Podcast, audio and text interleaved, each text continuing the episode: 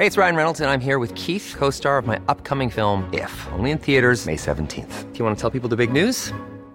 All right, I'll do. Sign up now and you'll get unlimited for $15 a month in six months of Paramount Plus Essential Plan on us. Mintmobile.com slash switch.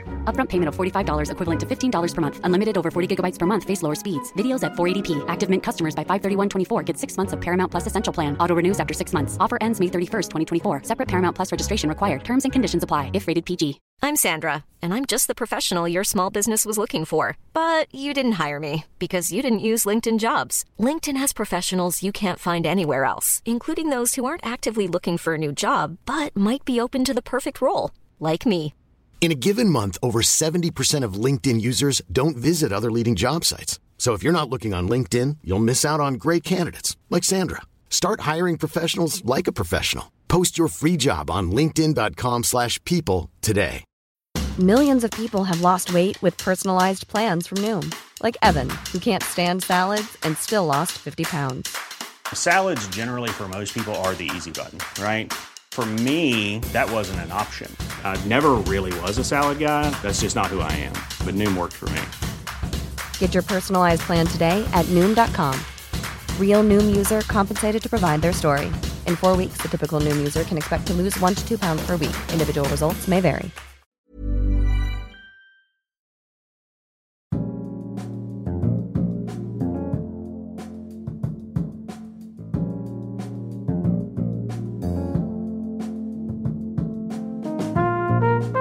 Du lyssnar på Dekonstruktiv kritik. Jag är Aron Flam. Journalisten och författaren Bengt G Nilsson har just skrivit färdigt sin senaste bok Lundin Oil och sanningen om södra Sudan.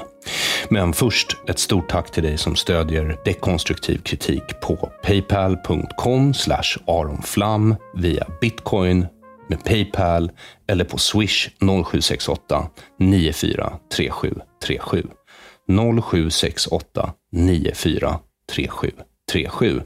Jag vet inte om du har noterat det, men det var ett tag sedan jag marknadsförde mina böcker, t-shirts, muggar och hemsidan aronflam.com. Det beror på att den har varit under ombyggnad här nu under sommaren. Nu är den nya hemsidan dock klar. Det är samma adress som den förra hemsidan, det vill säga aronflam.com. Men den har en ny look. Och mannen bakom denna nya hemsida är Max Liljehök som donerat sin egen tid och kompetens för att bygga den åt mig. Som tack för alla timmars poddande jag har gjort. Men nu är det jag som tackar Max, Max Liljehök, för en fantastiskt snygg ny hemsida och för att han donerat sin tid och kompetens till dekonstruktiv kritik. Det är som sagt en otroligt snygg hemsida som jag är mycket nöjd med, så ta dig en titt på aronflam.com.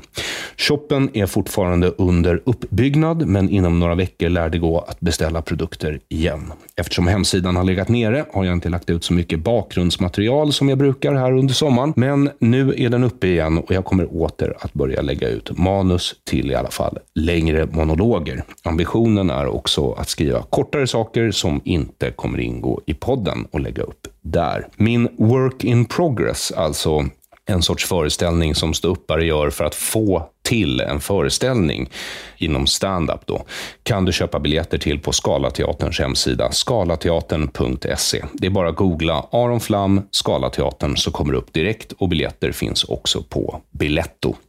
Journalisten och författaren Bengt G Nilsson har gästat podden förut för att tala om när han blev nypt i sina love handles av Yassir Arafat. Nu har han skrivit en bok om vad han själv upplevde och såg när han var och besökte Lundin Oils verksamhet i södra Sudan. Lundin Oil står för tillfället åtalade för medhjälp till folkrättsbrott och Bengt är kallad att vittna i rättegången. Det är alltid vanskligt att föregå ett domslut, men jag har ett visst förtroende för Bengts kunskaper i ämnet. Med de orden presenterar jag Bengt G Nilsson. Njut.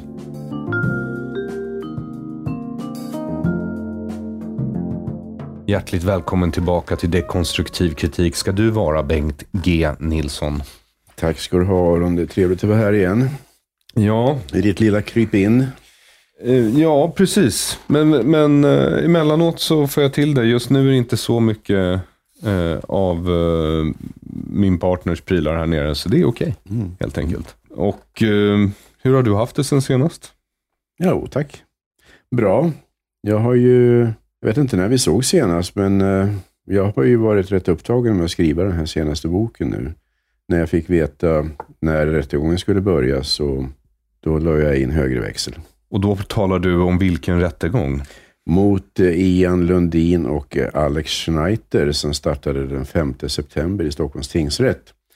Lundin Oil, de står åtalade för medhjälp till grovt folkrättsbrott i Sudan kring millennieskiftet. Ja, och du har skrivit en hel bok där du har försökt reda ut vad som faktiskt hände i Sudan. Därför att du var en av dem som faktiskt var på plats vid ett flertal tillfällen under den här perioden. Mm, det stämmer. Och den träffande titeln är ju Lundin Oil och sanningen om södra Sudan. Precis. Det är ju en ambitiös titel. Är det inte lite vanskligt att förekomma ett domslut så här? Mm. Ja. Särskilt som du kommer vittna i den här rättegången. Jo, men alltså det där beror lite grann på hur du läser titeln och hur du läser boken. Därför att boken handlar ju väldigt mycket om sanningskriteriet. Det är det jag återkommer till gång på gång. Vad är egentligen sant i de utsagor som finns om södra Sudan? Så jag vill alltså föra ett resonemang kring begreppet sanning. Mm. Och därav titeln Sanningen om södra Sudan. Förstår du vad jag menar? Det, Jag det, det jag menar i titeln är inte att jag påstår mig sitta inne med hela sanningen om vad som hände i södra Sudan.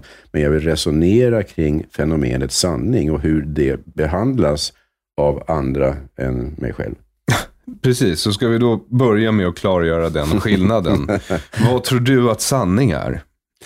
Eh, jag, Det är ju en rätt stor metafysisk Ja, fråga som har Precis. sysselsatt filosofer vi, vi, vi, kan inte, vi kan inte reda ut det i detalj här, det hinner vi inte. Men för mig som journalist så är sanning det jag kan se med egna ögon, höra med egna öron och där jag då har möjlighet att sortera bort eh, andra intryck som inte har med saken att göra.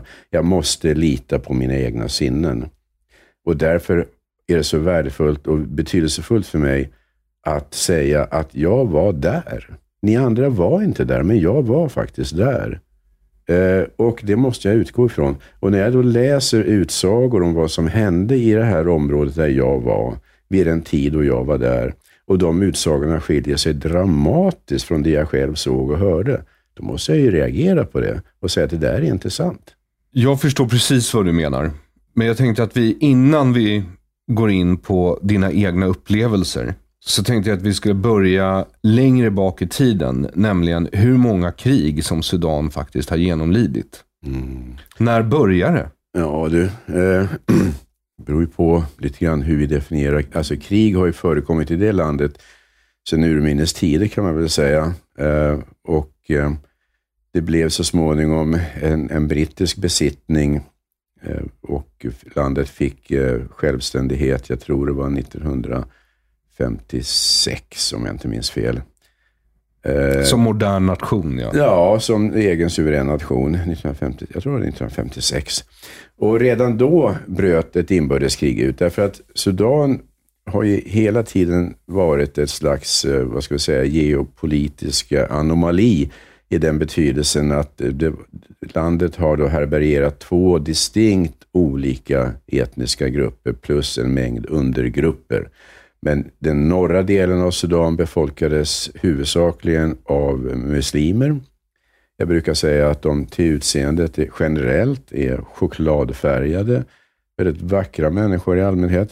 Den södra delen av landet eh, befolkades av eh, kolsvarta människor med mycket säregna utseenden som inte var muslimer i regel, utan antingen då var kristna eller tillhörande naturreligioner.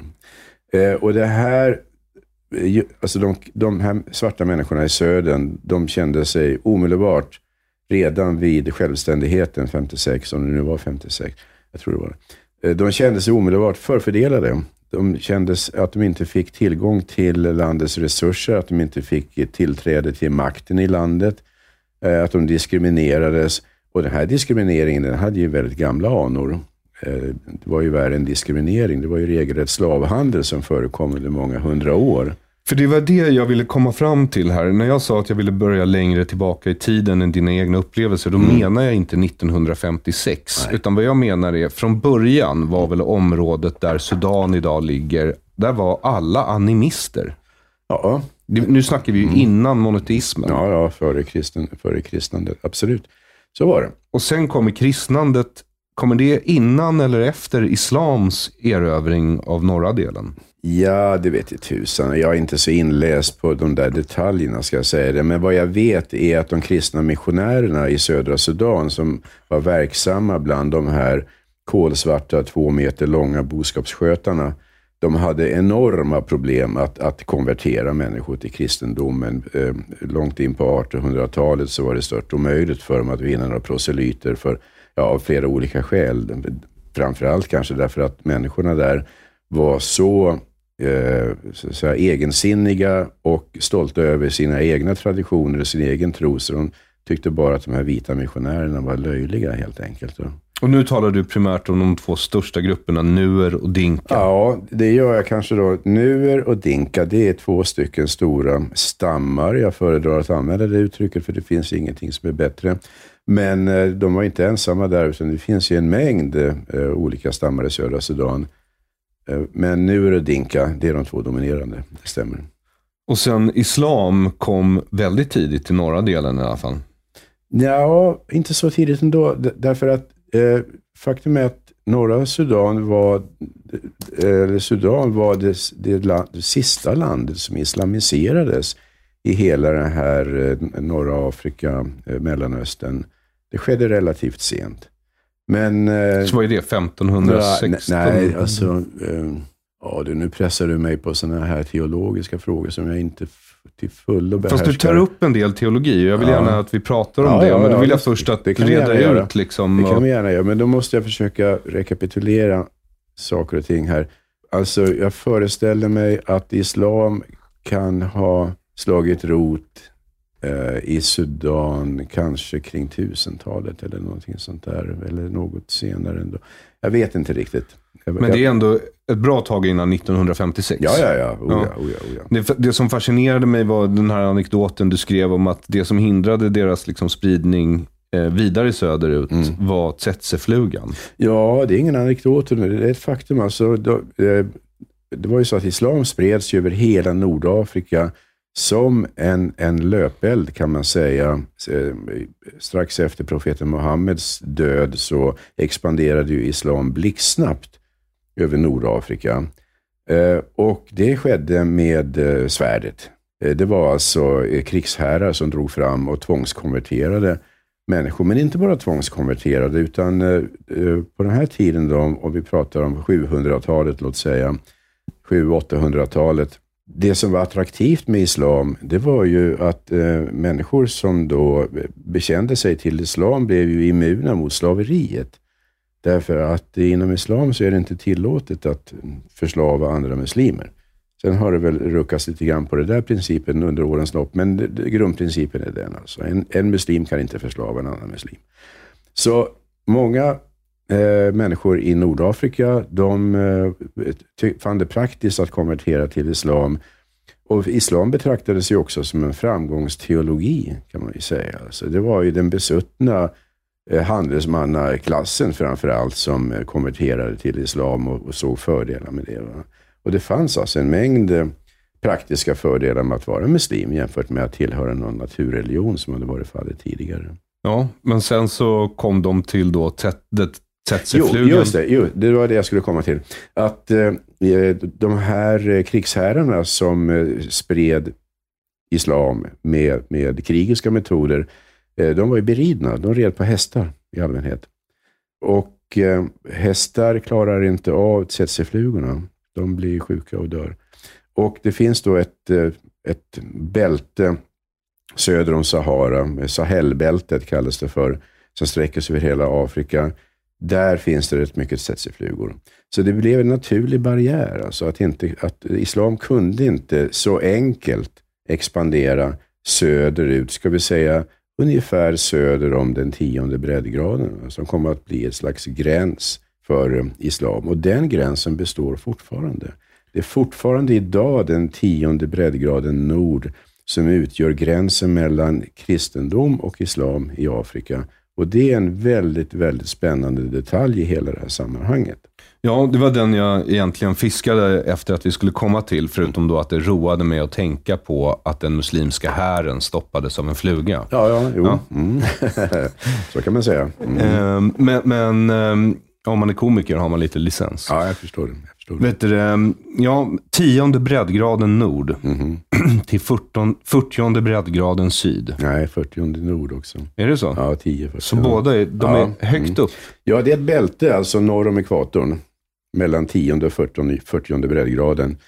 Som, som eh, då betraktas som, det sträcker sig runt hela jordklotet, det bältet.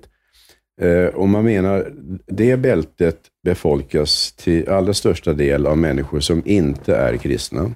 Och kristna, eh, väckelsekristna människor och kristna med en missionärsanda, de anser att mellan 10 och 40 breddgraden nord, där finns de människor som är i allra störst, eh, där, där, det, där är allra mest angeläget att sprida kristendomen. Varför det? Ja, därför att det pågår alltså en global kamp mellan kristendom och islam, vilket vi sekulära svenskar oftast inte riktigt är medvetna om, därför att vi bryr oss inte om sådana saker i regel. Men det finns många människor som bryr sig väldigt mycket om detta.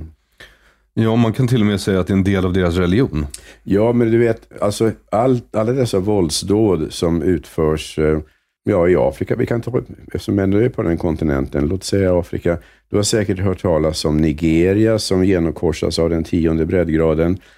Eh, I norr har vi muslimer och i söder har vi kristna. Och eh, i norr, bland muslimerna, så har vi en, en terrorgrupp som heter Boko Haram, som under många, många år har utövat en otroligt blodig terror mot eh, kristna människor lite längre söderut. Eh, och det här är ett mönster, de senaste, de senaste militärkupperna som har ägt rum i Afrika, om vi då tittar på länder som Niger, Burkina Faso, eh, även Sudan, alltså det muslimska Sudan.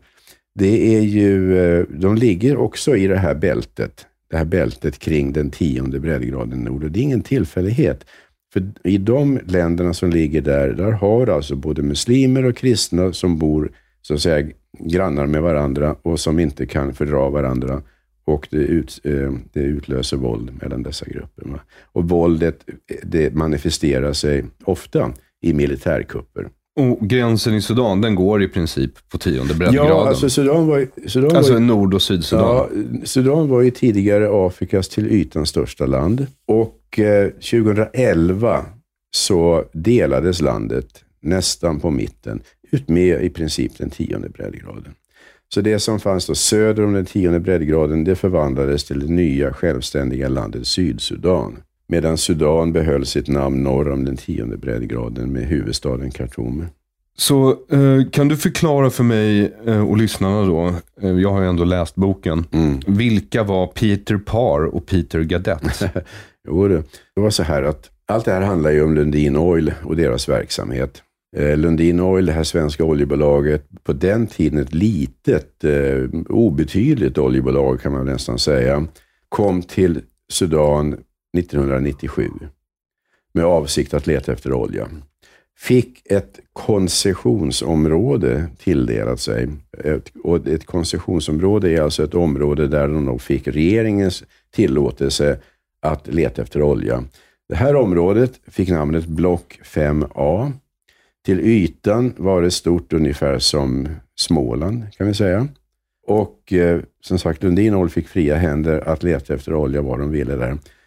Och de identifierade så småningom en plats eh, som låg väldigt otillgängligt i det här området. Otillgängligt därför att Nilen rinner genom, precis i utkanten av block 5A, så rinner Nilen.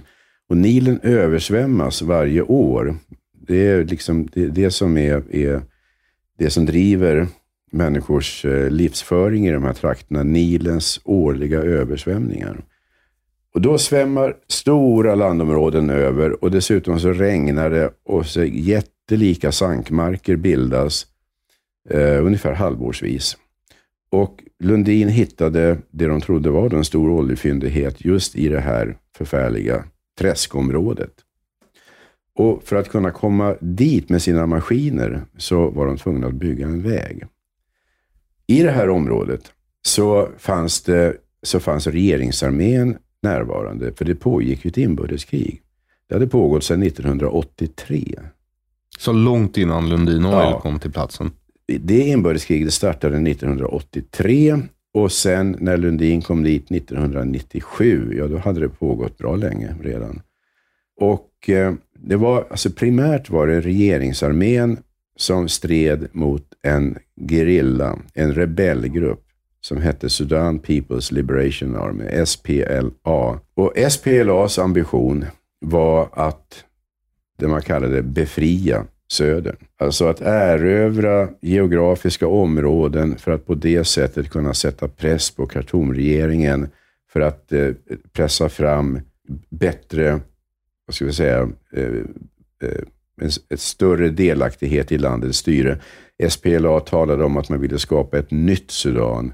Ett nytt Sudan som skulle vara då eh, eh, med religionsfrihet och med demokrati för alla och så vidare. Väldigt vackra hon- Men det var väl honnörsord också så att eh, norra Sudan ville tvinga på södra Sudan sharia? Ja, absolut. Norra Sudan, där kan vi ju komma till senare om du vill. Eh, Det, var, ju en väldigt stark vilja från Khartoums sida att islamisera södern. Det var det definitivt. Men, nu får inte jag villa bort mig för mycket. Jag måste hålla kvar vid din fråga. Peter Parr och Peter Garrett frågar om. Eh, vid sidan av regeringsarmén som då befann sig i den här regionen där Lundin letar efter olja och i den regionen stundtals stred mot gerillan SPLA. Där fanns det då milisgrupper och en milisgrupp var en oftast ganska löst sammansatt grupp väpnade män och ofta små barn, också småpojkar, under befäl av någon självutnämnd eh, kommendant av något slag som ibland samarbetade med Khartoumregeringen, ibland samarbetade med grillan, ibland inte samarbetade med någon. Eh, Det var väldigt svårt att följa hur de här olika miliserna eh, förhöll sig till andra, till varandra. Men, För de splittras också ja, emellan. de splittrades, de bytte namn, de upp, upplöstes och de gick samman med någon annan. Och det, det, det, det var ett väldigt, väldigt svårt konfliktmönster att följa för en utomstående. Men när jag kom dit första gången 2000, i januari, då pågick strider på landsbygden. Eller snar, snarare, striderna skulle strax inledas. De hade inte riktigt börjat då när jag kom dit, men bara några månader senare så inleddes strider på landsbygden mellan en befälhavare för SPLA-gerillan som hette Peter Gadett, som var jättekänd, notorisk, eh, brutal person, och en milisledare som hette Peter Parr. Och eh, de drabbade samman med sina väpnade soldater och eh, i den processen så drabbades civilbefolkningen väldigt hårt. Där striderna eh, tvingade bort människor från sina boplatser. Eh, massvis av människor dog, eh, utsattes för ett stort lidande. Och de som kunde, de flydde från sina hemtrakter. Och då flydde de, de allra flesta av dem flydde då till en by som heter Rubkona. Och den här byn Rubkona, den var också då den plats där Lundin hade sitt läger, sitt basläger. Och där regeringsarmén också hade sina kaserner. Så dit flydde människor som utsattes för det här våldet från de här två stridande grupperna. Peter Gadets SPLA-gerilla och Peter Pars milisgrupp. Det här är inte lätt att hålla ordning på för lyssnaren, så... Nej, men eh, jag, jag tänkte eh, försöka bena ut det ändå. Mm. Därför att, eh, men det här var inte första gången du var i Sudan. Oh nej, nej, nej. nej. Utan du hade kommit dit redan... Ja, 1976 reste jag genom Sudan första gången. 76 reste jag genom Sudan första gången och på den tiden så gick det att resa. Eh, Det var inte några stora restriktioner. Jag åkte på enklast möjliga sätt. Jag, som passagerare på små lastbilar stående på flaket eller sittande liggande. Väldigt äventyrligt, väldigt kul, fantastiskt spännande och intressant var det. Och då åkte jag alltså från jag kom med båt från Egypten och åkte genom Nubiska öknen ner till Khartoum och sen åkte jag tåg vidare söderut och sen åkte jag på så här små lastbilar resten av sträckan. Sen kom jag tillbaka dit 1982, tror jag det var. Eh, då gjorde jag den motsatta resan från söder till norr, också på små lastbilar. Eh, och då åkte jag faktiskt förbi just det här området som senare skulle komma att bli det här konfliktområdet. Eh, jag åkte ut med Nilen då, norrut. Sen bröt kriget ut 83 och då strax senare började jag jobba på SVT som reporter och lyckades övertyga redaktionen om att få åka till Sudan för att bevaka inbördeskriget. Och det gjorde jag eh, med en liten enkel handkamera. Nu ska vi tänka efter så alltså jag inte säger fel. Jag tror det var 80, 87 som jag var där och sen kom jag tillbaka lite senare. Och sen, ja, ja, sen har jag, jag har varit i Sudan massvis med gånger. Men, men, men du var där strax efter, första gången var strax efter första inbördeskriget? Ja, alltså det, det, det inbördeskriget, det slutade 1972 med en fredsöverenskommelse som eh, människorna i södern var väldigt missnöjda med. De tyckte inte att de hade fått alls det de hade velat ha. 72 upphörde det kriget. Sen började nästa krig 83. Ja. Och det är det kriget vi pratar om nu. Det, För det, det pågick fortfarande när Lundin Oil kom till? Ja, ja, ja 83 började kriget och de kom hit 97. Alltså det kriget, det upphörde först 2005. Och vad var OLS? OLS, alltså det var ju så här att det här kriget som bröt ut 83 orsakade ju ett kolossalt lidande för civilbefolkningen i södra Sudan. Eh, livsmedelsproduktionen eh, stördes enormt. Eh, massvält bröt ut. Och eh, FN eh, famlade förgäves efter möjligheter att eh, bistå människorna i södern till en början. Och det här hängde ju samman med att eh, Eh, alla försök att sätta press på regeringen i Khartoum misslyckades i säkerhetsrådet i FN. Därför att där satt ju Sovjetunionen och blockerade allting sånt. Eftersom Khartoumregeringen och, och eh, eh Moskva samarbetade, ja, var överens om hur de skulle agera i den här frågan. Så det gick inte att få igenom några bindande resolutioner i FN och det hade inte varit till särskilt stor nytta ändå. De brukar inte betyda så värst mycket på fältet. Men 1989 så startade FN ändå en jättelik nödhjälpsoperation som fick namnet Operation Lifeline Sudan, OLS. Och I början gick det lite stapplande. Man försökte frakta mat på pråmar på Nilen från Khartoum och söderut, men det var svårt som sjutton och hade inte någon stor effekt. Sen inleddes en flygoperation då man började flyga in livsmedel från norra Kenya in till södra Sudan. Och då blev det lite större eh, kvantiteter man kunde frakta in. Man matbombade södra Sudan. Alltså. Och eh, det där gjorde jag en film om 2001. Och det var jätteintressant. Då bodde jag i den här staden Lokichogo i norra Kenya i flera veckor och var ute och flög och gjorde allt möjligt spännande där och gjorde en film för SVT som handlade om detta. Vem var Franklin Graham? Det är en intressant man. Franklin Graham eh, son till Billy Graham, som många kanske känner till som en stor väckelsepredikant i Amerika. Eh, Franklin Graham är också väckelsepredikant, men kanske inte riktigt i paritet med sin berömda far. Eh, Franklin Graham, han är ju eh, strängt troende, det behöver inte sägas för det är självklart. Eh, och han startade för länge sedan en eh, kristen hjälporganisation som heter Samaritans Purse, Samaritens portmonnä. Mm.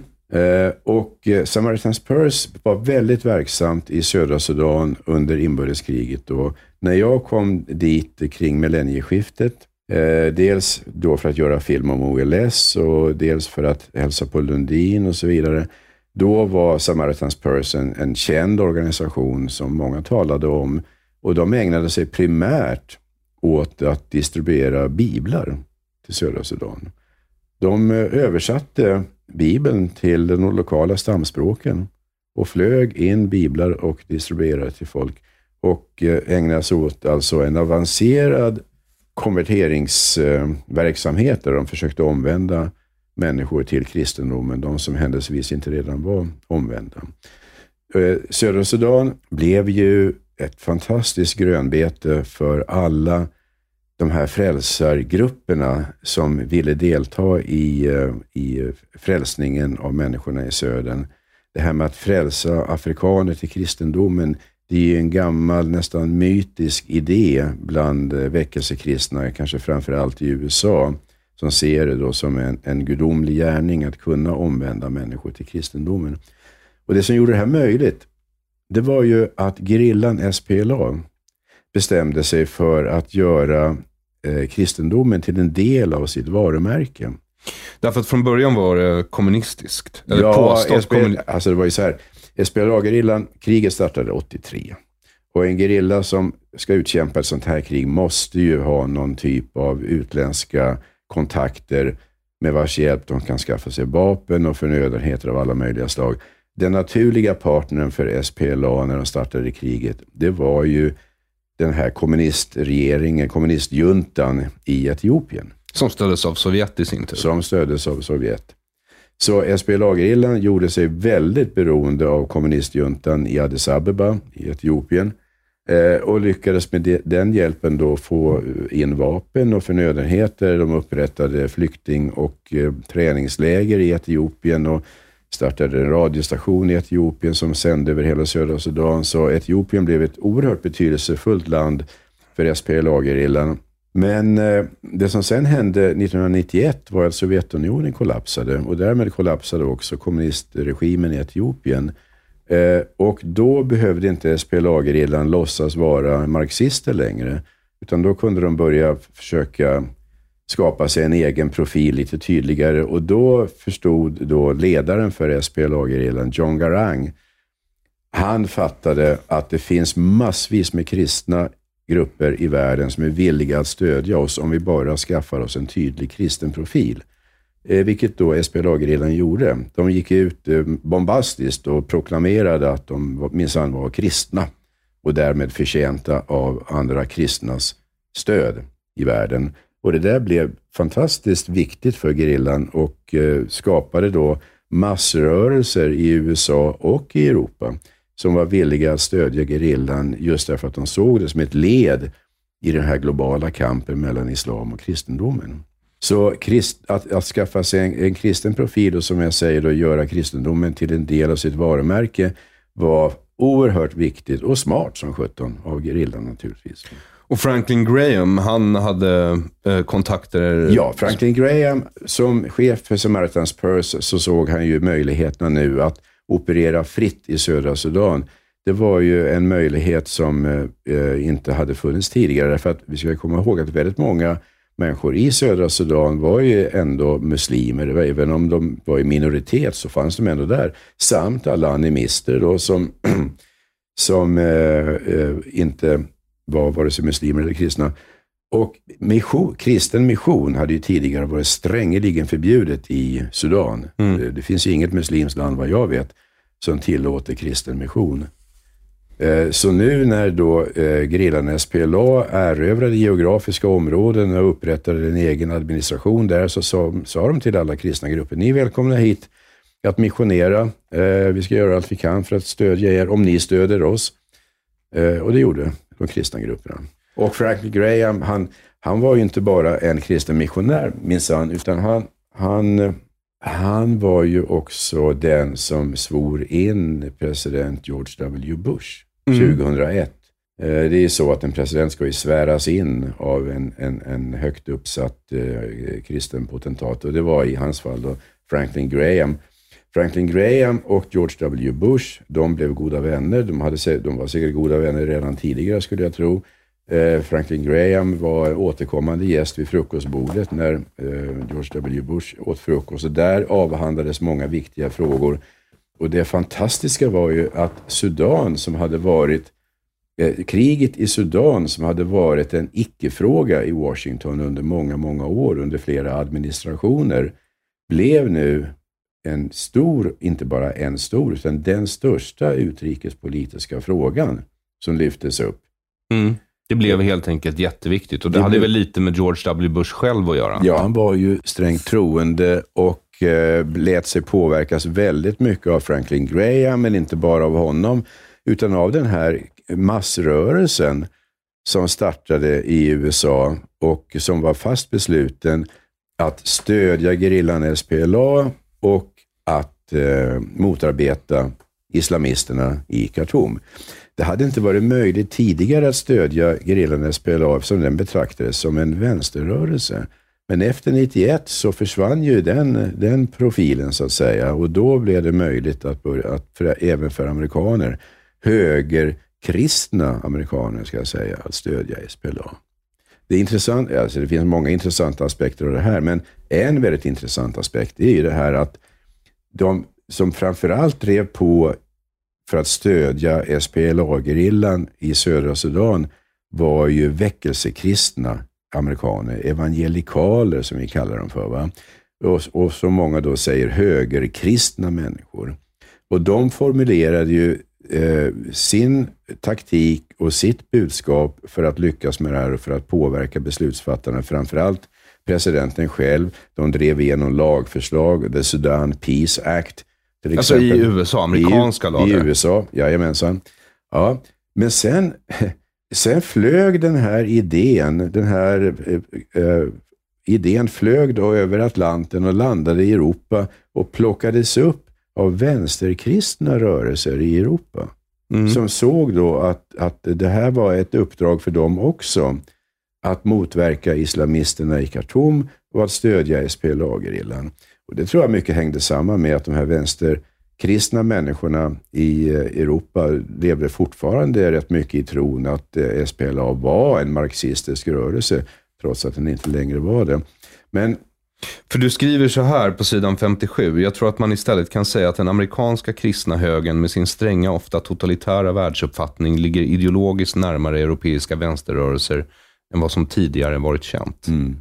Jag tror det. För de bara klippte och klistrade i princip ja. den story som de amerikanska kristna hade ja. fått ihop. Ja. Och, det här, och det här, för de amerikanska kristna, de vill, eh, de vill skapa nya kristna. Mm. Och sen så har de stora problem med eh, slaveri.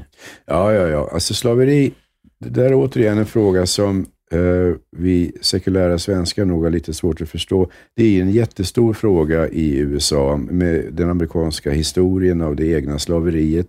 Eh, och eh, dels finns då stora inflytelserika svarta eh, grupper i USA. Och eh, framförallt då representerade av kongressledamöter och polit andra svarta politiker på hög nivå. Och för dem är den här kampen mot slaveri en stor och viktig fråga som inte bara får betraktas som en symbolfråga, utan för dem är det verklighet. Sen har ju de också sällskap i den här missionen av stora judiska grupper. Yep. Därför att bland judarna med den babyloniska fångenskapen och, och slaveriet i Egypten och allt det här, va, så är ju slaveri också en jättestor och viktig fråga. Ska alltid som, bekämpas. Ja, som ska alltid bekämpas. Absolut. Va?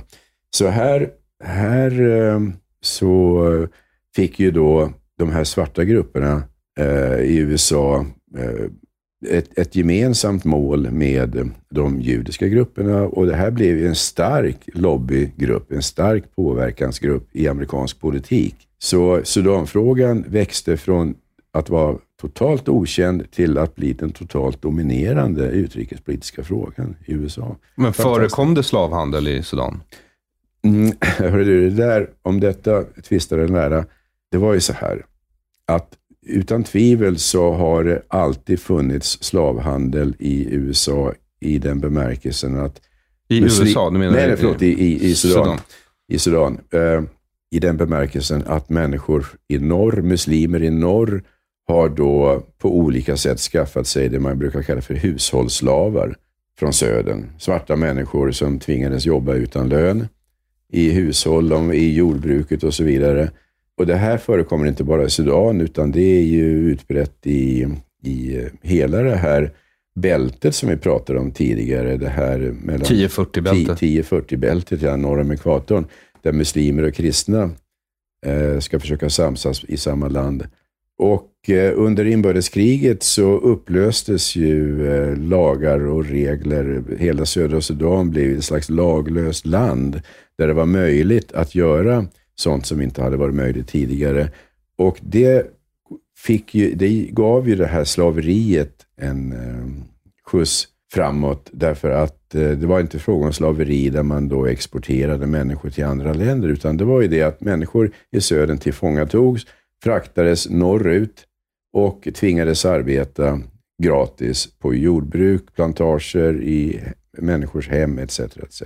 Många av de här kristna grupperna i USA Eh, såg som sin viktigaste uppgift att befria slavar.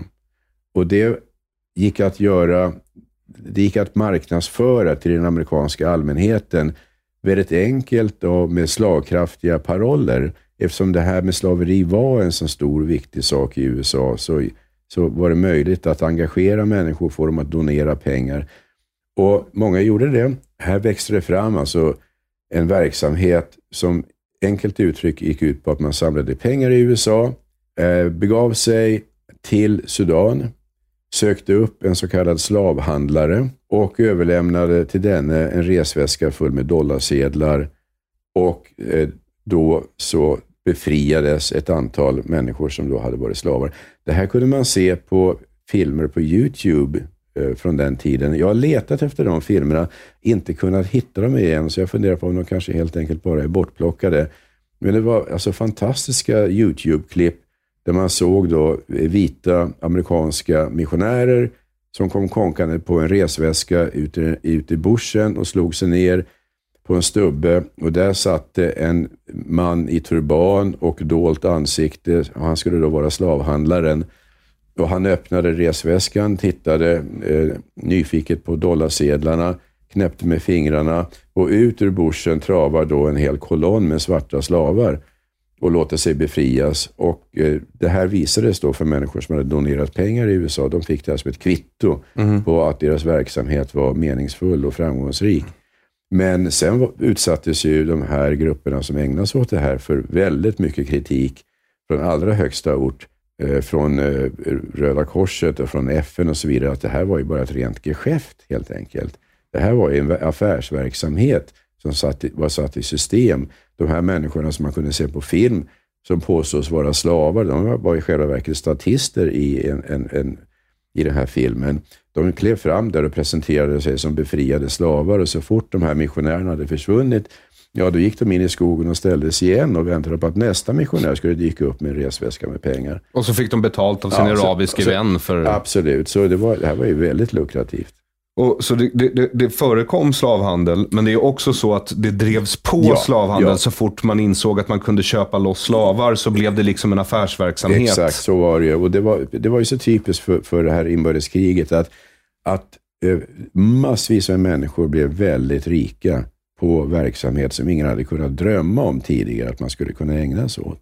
Ja, men eh, Eh, riktig slavhandel är ju förkastligt. Absolut. Spelad, förkastligt. spelad ja, ja. slavhandel, ja. lite mindre förkastligt. På gränsen till komiskt faktiskt. Och jag vet, alltså, den, den, riktiga slavhandeln, den tror inte jag påverkade särskilt mycket av det här. För de, de riktiga slavhandlarna, de alltså, som då såg till att förse eh, jordbruk, plantager etc. i norra Sudan med gratis arbetskraft, de tror inte jag nåddes av de här kristna missionärerna överhuvudtaget. Utan de som nåddes av dem, det var folk som förstod att tjäna pengar på att låtsas vara slavhandlare. Det finns ju ett engelskt uttryck, a fool and his money mm. are soon parting ways. Mm, mm, mm. eh, så, um, eh, vem var Julie Flint i den här härvan? Ja du, Julie Flint, intressant person. Journalist, författare, brittisk journalist och författare. Det som kickade igång hela kampanjen mot Lundin Oil, det var en rapport utgiven år 2001 av en brittisk kristen grupp som heter Christian Aid. Och den rapporten blev väldigt, väldigt uppmärksammad i Sverige därför att Lundin Oil pekades ut som, man kan väl säga, huvudansvarig för folkförföljelse, mord och övergrepp på civila i det här området i södra Sudan. Den som framförallt hade varit med och eh, bidragit med material till den här rapporten, det var den här eh, journalisten Julie Flint. Och Hon skrev då också i den här vevan, när rapporten producerades, så fick hon artiklar publicerade i eh, svensk press, i Dagens Nyheter till exempel. Och några av de artiklarna som hon då publicerade där var så fantasifullt felaktiga så att Dagens Nyheter var tvungna att gå in och korrigera några dagar efteråt hennes, hennes texter som innehöll så många osakligheter, så många felaktigheter så att det var rena rama rappakaljan. Och det var framgick, vem, den, vem som helst som hade lite kunskap om vad som pågick i södra Sudan vid den här tiden förstod ju att eh, hennes mission var ju att försöka rättfärdiga SPLA-gerillans verksamhet och motarbeta Khartoumregeringen. Eh, Hur så? Hur förstod man det? Jo, därför att hela beskrivningen i den här Christian Aid-rapporten eh, handlade om att lyfta fram Khartoumregeringens förbrytelser, vilket nog inte behövde förstärkas så värst mycket, för det var ju utan tvivel så att Khartoumregeringen gjorde sig skyldig till allvarliga förbrytelser, inget snack om den saken. Eh, och de här milisgrupperna, de milisgrupper som var allierade med Khartoumregeringen, också eh, naturligtvis gjorde sig skyldiga till allvarliga förbrytelser. De exponerades väldigt tydligt i den här rapporten. De som inte exponerades, och det var ju SPLA-gerillan, nämndes bara flyktigt.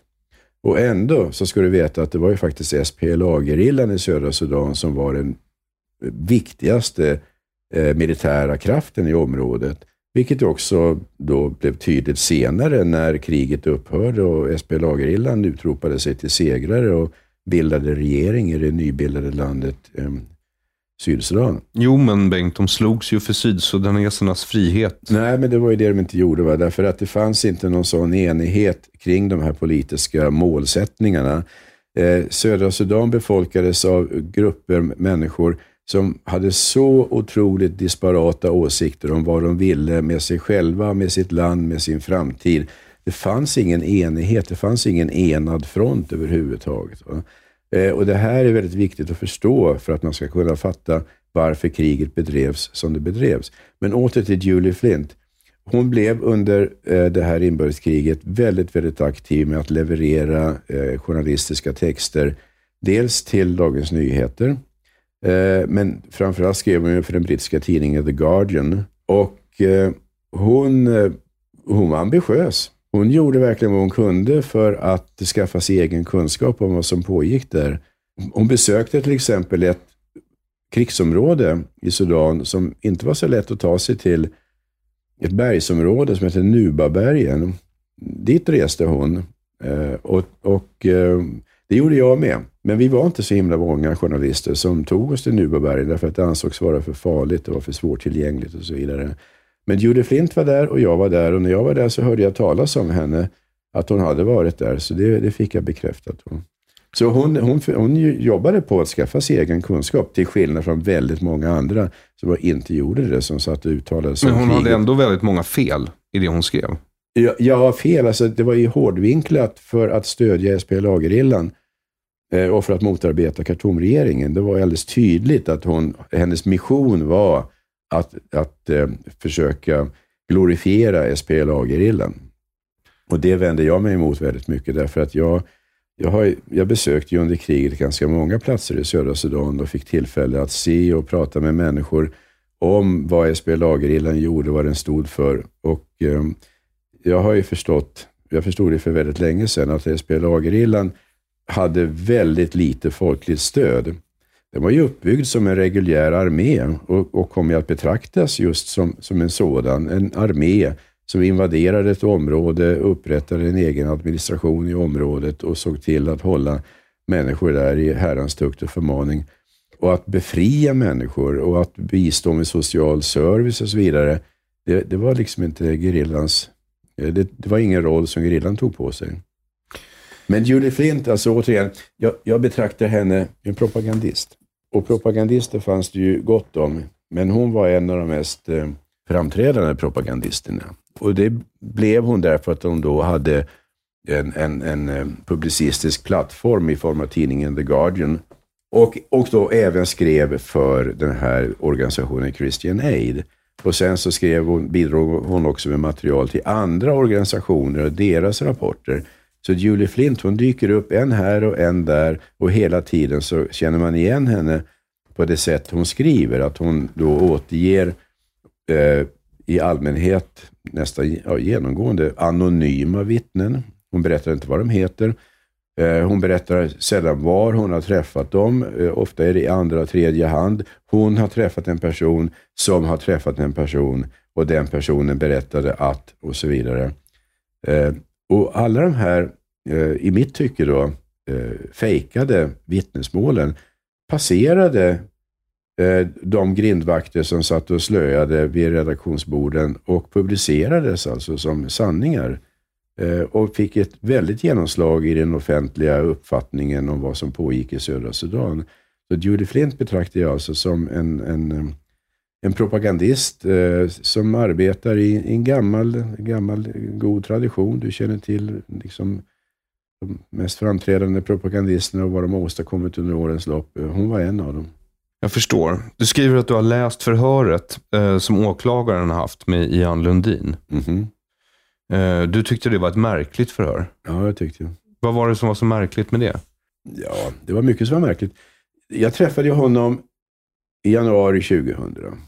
Då träffades vi för första gången i södra Sudan, i den här byn Rubkona, där Lundin Oil hade sitt läger.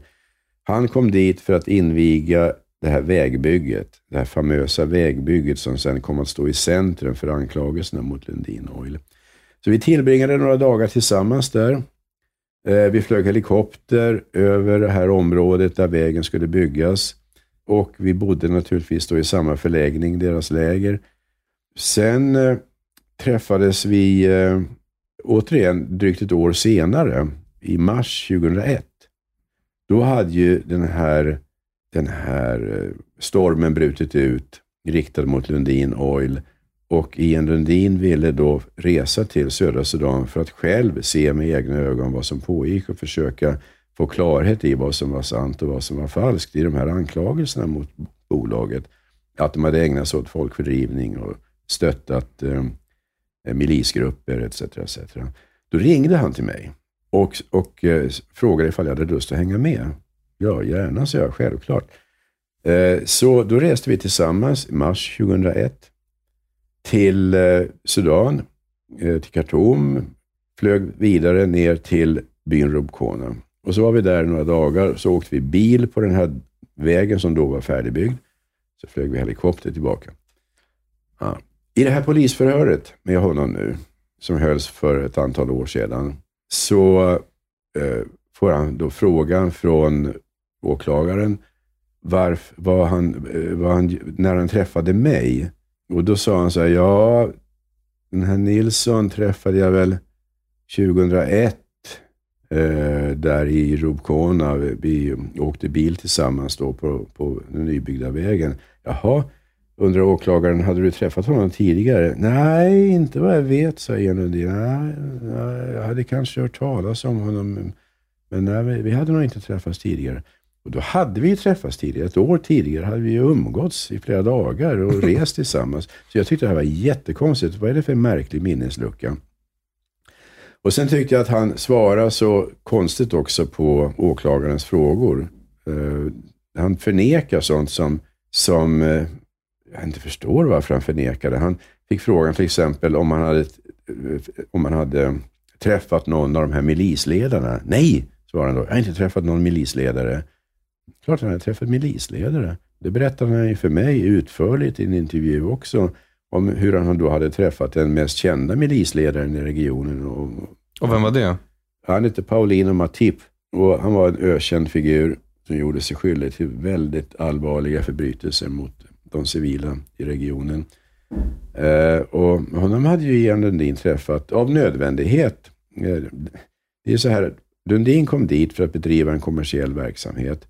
Området kontrollerades till väldigt stor del av den här milisgruppen under befäl av Paulino Matip. Och då är det klart att Ian Lundin måste träffa honom. Det är alldeles givet. Man kan inte komma dit och tro att man ska kunna vara där och leva separerad från lokalsamhället och, och de regler som gäller där. Självklart måste Ian Lundin träffa den lokala makthavaren. Det är alldeles solklart. Och det gjorde han också. Och varför han sen sitter och förnekar det i förhöret, det fattar inte jag. Men vadå? Det låter väl inte så bra att man har träffat en lokal krigsherre? Ja, men han kunde ju ta tillfället i akt att förklara för, för eh, åklagaren varför det var nödvändigt för honom att träffa den här personen. För det var det, det var nödvändigt. Han hade inte kunnat vara där om han inte hade haft en, en, en fungerande relation i betydelsen varit accepterad av Paulina Matip. Det var nödvändigt för Lundin och Oll att vara accepterade. Hade de inte varit accepterade så hade de blivit attackerade och bortdrivna därifrån. Alltså det, det var alldeles självklart att han måste ha en, en working relationship med denne krigsherre. Alltså. Du har ju varit med i podden förut. Eh, och då har du berättat redan en gång tidigare varför du alltid blir lite gråtmild när du ser en nybyggd väg i Afrika. och det är inte för att du har en fetisch för vägar, utan du gillar vägar i Afrika. Ja, jag gillar vägar i Afrika. Alltså jag brukar alltid säga att den som bygger en väg i Afrika gör en god gärning. Och det håller jag fast vid. Eh, Jag har rest ganska mycket i Afrika.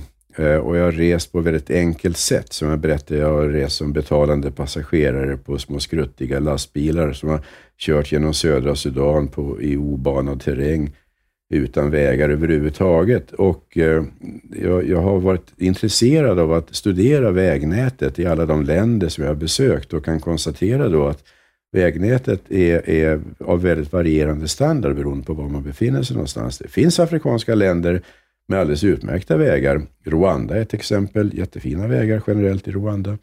Men sen finns andra länder där vägnätet är under all kritik. Och södra Sudan var ju det värsta jag någonsin har sett. Alltså. Där fanns inga vägar.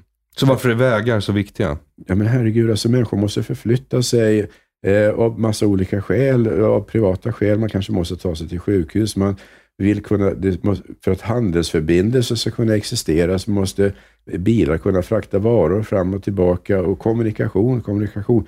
Kan du tänka dig ett Sverige utan vägar? Hur skulle det se ut? Och varför skulle Afrika vara annorlunda än Sverige i det avseendet? Men människor behöver vägar och överallt där det byggs en väg, där växer det upp bosättningar. Överallt där det byggs en väg så I Afrika? I Afrika så växer det upp bosättningar. Vägar drar till sig människor. Eh, och det sker ganska snabbt i regel. När man har byggt en väg så in, bara efter något år eller två så är det, finns det bebyggelse ut, ut med hela den där vägen. Och den väg som Lundin byggde eh, utgör inget undantag från det. Lite grann kan man väl säga, därför att vägen drogs ju till stor del genom träskmark och där går det inte att, där går det inte att bo. Men vissa enskilda höglän, mer höglänta områden där vägen drogs fram, där kunde man bo och där har också vuxit upp byar, mycket riktigt.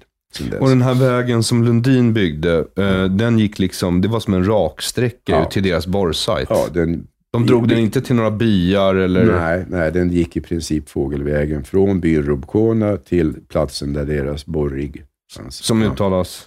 Tharjat. Ja, jag vågade faktiskt inte Tharjat. eh, mig på. Men vems väg är det åtalet handlar om då? Ja, det är den här vägen. Är det det? Ja, ja. Alltså den här vägen stod ju i centrum för, för åtalet. Eh, Och, det- vad är det åklagaren hävdar då? Att vägen... Åk- Åklagaren hävdar att Lundin lät bygga den här vägen.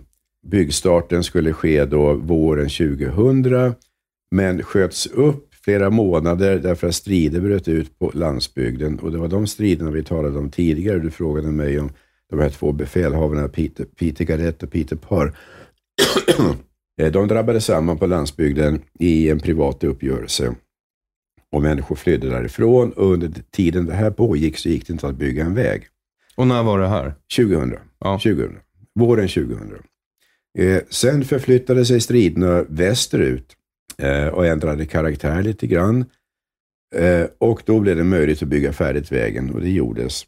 Åklagaren hävdar att de här striderna på landsbygden handlade om att regeringen tvingade bort människor, brände byar, dödade människor för att möjliggöra för Lundin att bygga en väg. Och det är en otroligt allvarlig anklagelse, men det är vad åklagaren hävdar. Och det är också precis det som Christian Eid hävdade. Och alla andra som har skrivit rapporter har hävdat samma sak. Ja. Så den här, den här frågan om Lundins vägbygge, För det storyn är, eh, olja upptäcks i södra Sudan. Oljebolag är onda. mhm, Mm. Eh, och sen för att den här oljan ska kunna utvinnas Ja. eh, så måste man rensa området på människor. Precis. Det är det narrativ som har vuxit fram. Att för att möjliggöra oljeutvinning så måste dessa områden, just precis som du säger, rensas från civila. Och det här återkom ju hela tiden. Senast igår så satt jag och lyssnade på, på eller tittade på TV4, en studiointervju med eh, två personer som, jag tror inte någon av dem har varit i Sudan. De satt och berättade utförligt om de här rensningsoperationerna. Eh, och eh, det, det har blivit en slags självgående sanning i vänsterkretsar att det var så det gick till. Men är det sant? Nej, det är inte sant. Det finns, jag har inte hittat några som helst belägg för att det skulle vara sant. Därför att, som jag sa tidigare, eh, för mig som journalist, jag måste, så det viktigaste för mig det är att kunna se och höra det som jag vill publicera. Eh, jag måste kunna lita på mina sinnen. Jag måste lita på det jag ser och det jag hör. Jag kom till den här platsen i södra Sudan januari 2000. Jag vet vad jag såg i byn där Ian Lundin var. Eh, det var ett jätteparty i byn. Människor kom från när och fjärran för att delta i invigningen av det här vägbygget. Det vägbygge som senare kom av sig alltså. Ian Lundin var hedersgäst och människor var jättelyckliga och förhoppningsfulla. Och då undrar man, varför var de det? Jo, de hoppades ju på att kunna få jobb. Nöden var så omfattande, fattigdomen var så massiv, framtiden var så hopplöst tom på löften. Så människor satte nu allt sitt hopp till att det här oljebolaget som kom dit skulle kunna eh, ge dem möjlighet att kunna få ett jobb, tjäna pengar, kunna sätta barnen i skolan, kunna börja leva ett någorlunda drägligt liv. Småbarnen skulle inte behöva eh, enrollera sig som, som barnsoldater utan skulle kunna gå i plugget istället och så vidare. Folk såg framför sig stora positiva förändringar. Mm. Hey, it's Ryan Reynolds and I'm here with Keith, co-star of my upcoming film If, only in theaters May 17th. Do you want to tell people the big news?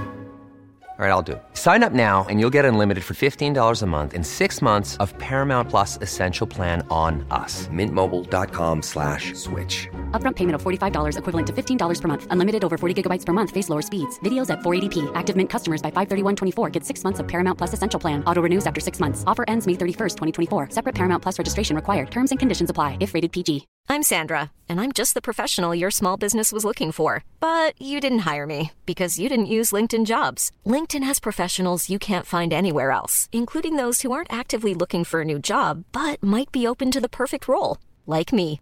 In a given month, over 70% of LinkedIn users don't visit other leading job sites. So if you're not looking on LinkedIn, you'll miss out on great candidates like Sandra. Start hiring professionals like a professional. Post your free job on linkedin.com/people slash people today. Det här var januari 2000. Ja, det var det. Sen, eh, sen blev det inte så. Och det är en annan historia. Det kanske vi kommer till lite senare, varför det inte blev på det där viset. Men, eh, eh, var var vi någonstans? Det vägbygget. Ja. Jo. Vem, ja.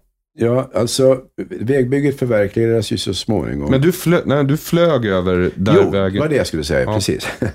Just det. Alltså, jag flög helikopter från Rubkona till den här platsen Farjat, där borgen fanns.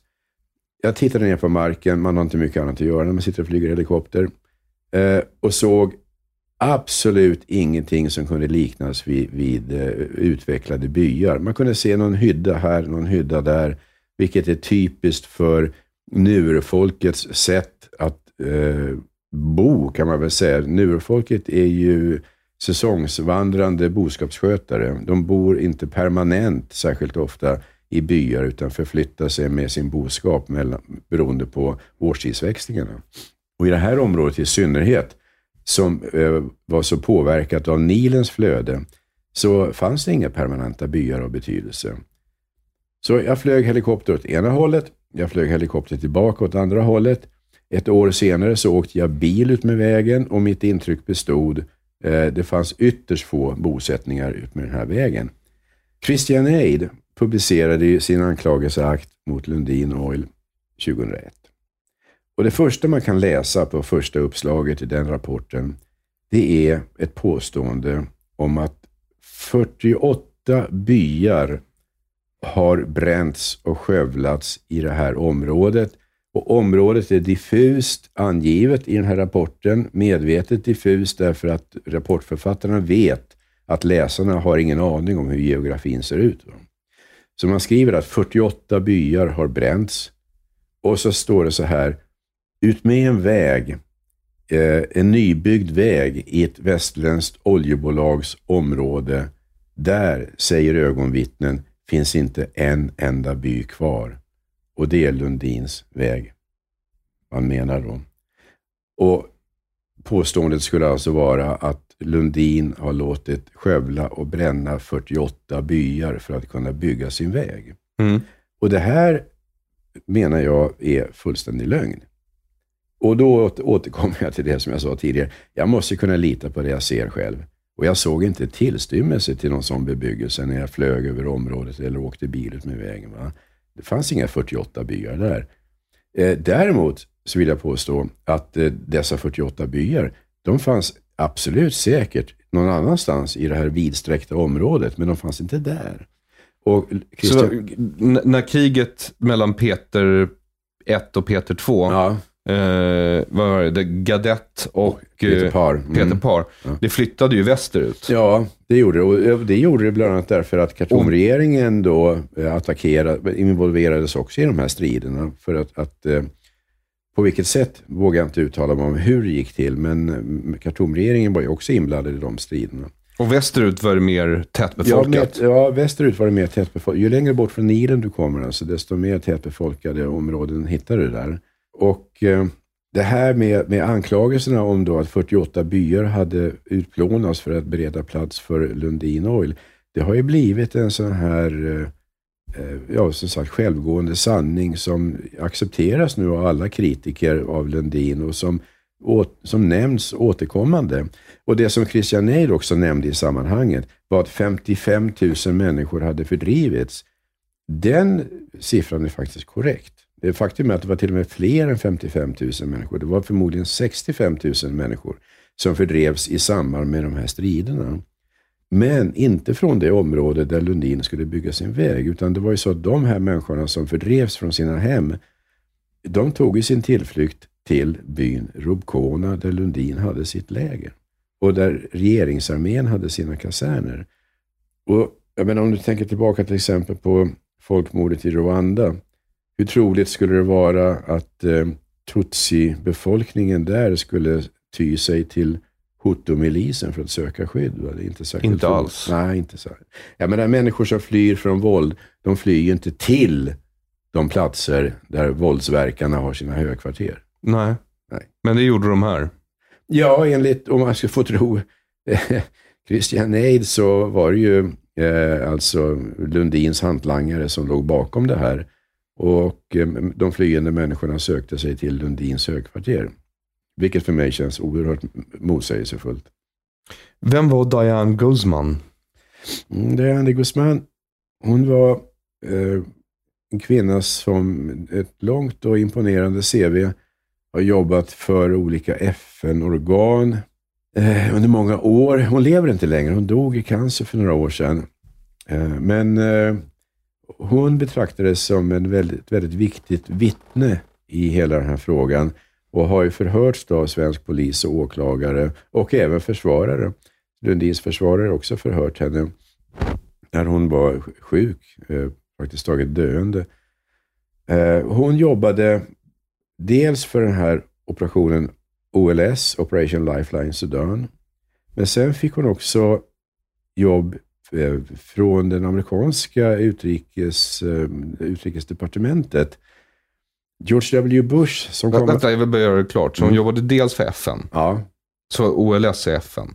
ja OLS är FN. Ja. Och sen så jobbade hon för amerikanerna. Ja, det gjorde hon. Därför att eh, George W. Bush tillsatte en grupp, eh, en övervakningsgrupp som skulle övervaka att de avtal som ingicks mellan Khartoumregeringen och SPLA-gerillan, att de efterlevdes. För det var ju så att under det här kriget så träffades det överenskommelser mellan Khartoumregeringen och SPLA-gerillan om en det ena, en det andra. Stora saker, små saker. Men allt vad det handlade om då i form av eh, eh, eh, uppförande normer för vissa områden och hur, hur långt får gerillan förflytta sina positioner? Hur långt får Khartoumregeringen förflytta sina positioner? Allting sånt här försökte man då reglera i överenskommelser. Och då måste det finnas någon som kontrollerar att dessa överenskommelser också följs. Och Deandre Guzman kom att ingå i en grupp som fick i uppgift just att kontrollera att överenskommelserna följdes. Så hon tillsammans med två, tre, fyra andra kunniga individer ägnade sig då åt att eh, besöka det här området som, där Lundin var verksamt, eller hade varit verksamt. Därför att det här skedde relativt sent. Lundin gav sig iväg 2003, lämnade södra Sudan 2003. Och den här gruppen började arbeta kanske 2003 som en övervakningsgrupp alltså. Och de skulle då kolla att, eh, att SPLA-gerillan skötte sig och att Khartoumregeringen skötte sig. Så det var hennes primära uppgift. Och hon kom sen också att eh, bidra med rätt mycket eh, skriftligt material till eh, en rapport som skrevs lite senare, som kom att få väldigt stor betydelse för hela den här Lundinutredningen. Unpaid debt. Ja. Så berätta om den rapporten. Jo, alltså som jag sa då så var det då Christian Aid som inledde 2001 med sin rapport som anklagade Lundin för förbrytelser. Och den hette Scorched Earth. The Scorched Earth, den brända jorden. För det var, det var liksom den liknelsen man ville presentera för läsarna. Att Khartoumregeringen gick fram över hela regionen och brände marken så att ingen skulle kunna bo där. Den brända jordens taktik, det är en sån gammal krigsterm som har tillämpats från Napoleonkrigen och framåt. Att man omöjliggör för fienden att kunna överleva i ett område genom att förgifta brunnar och bränna matförråd etc.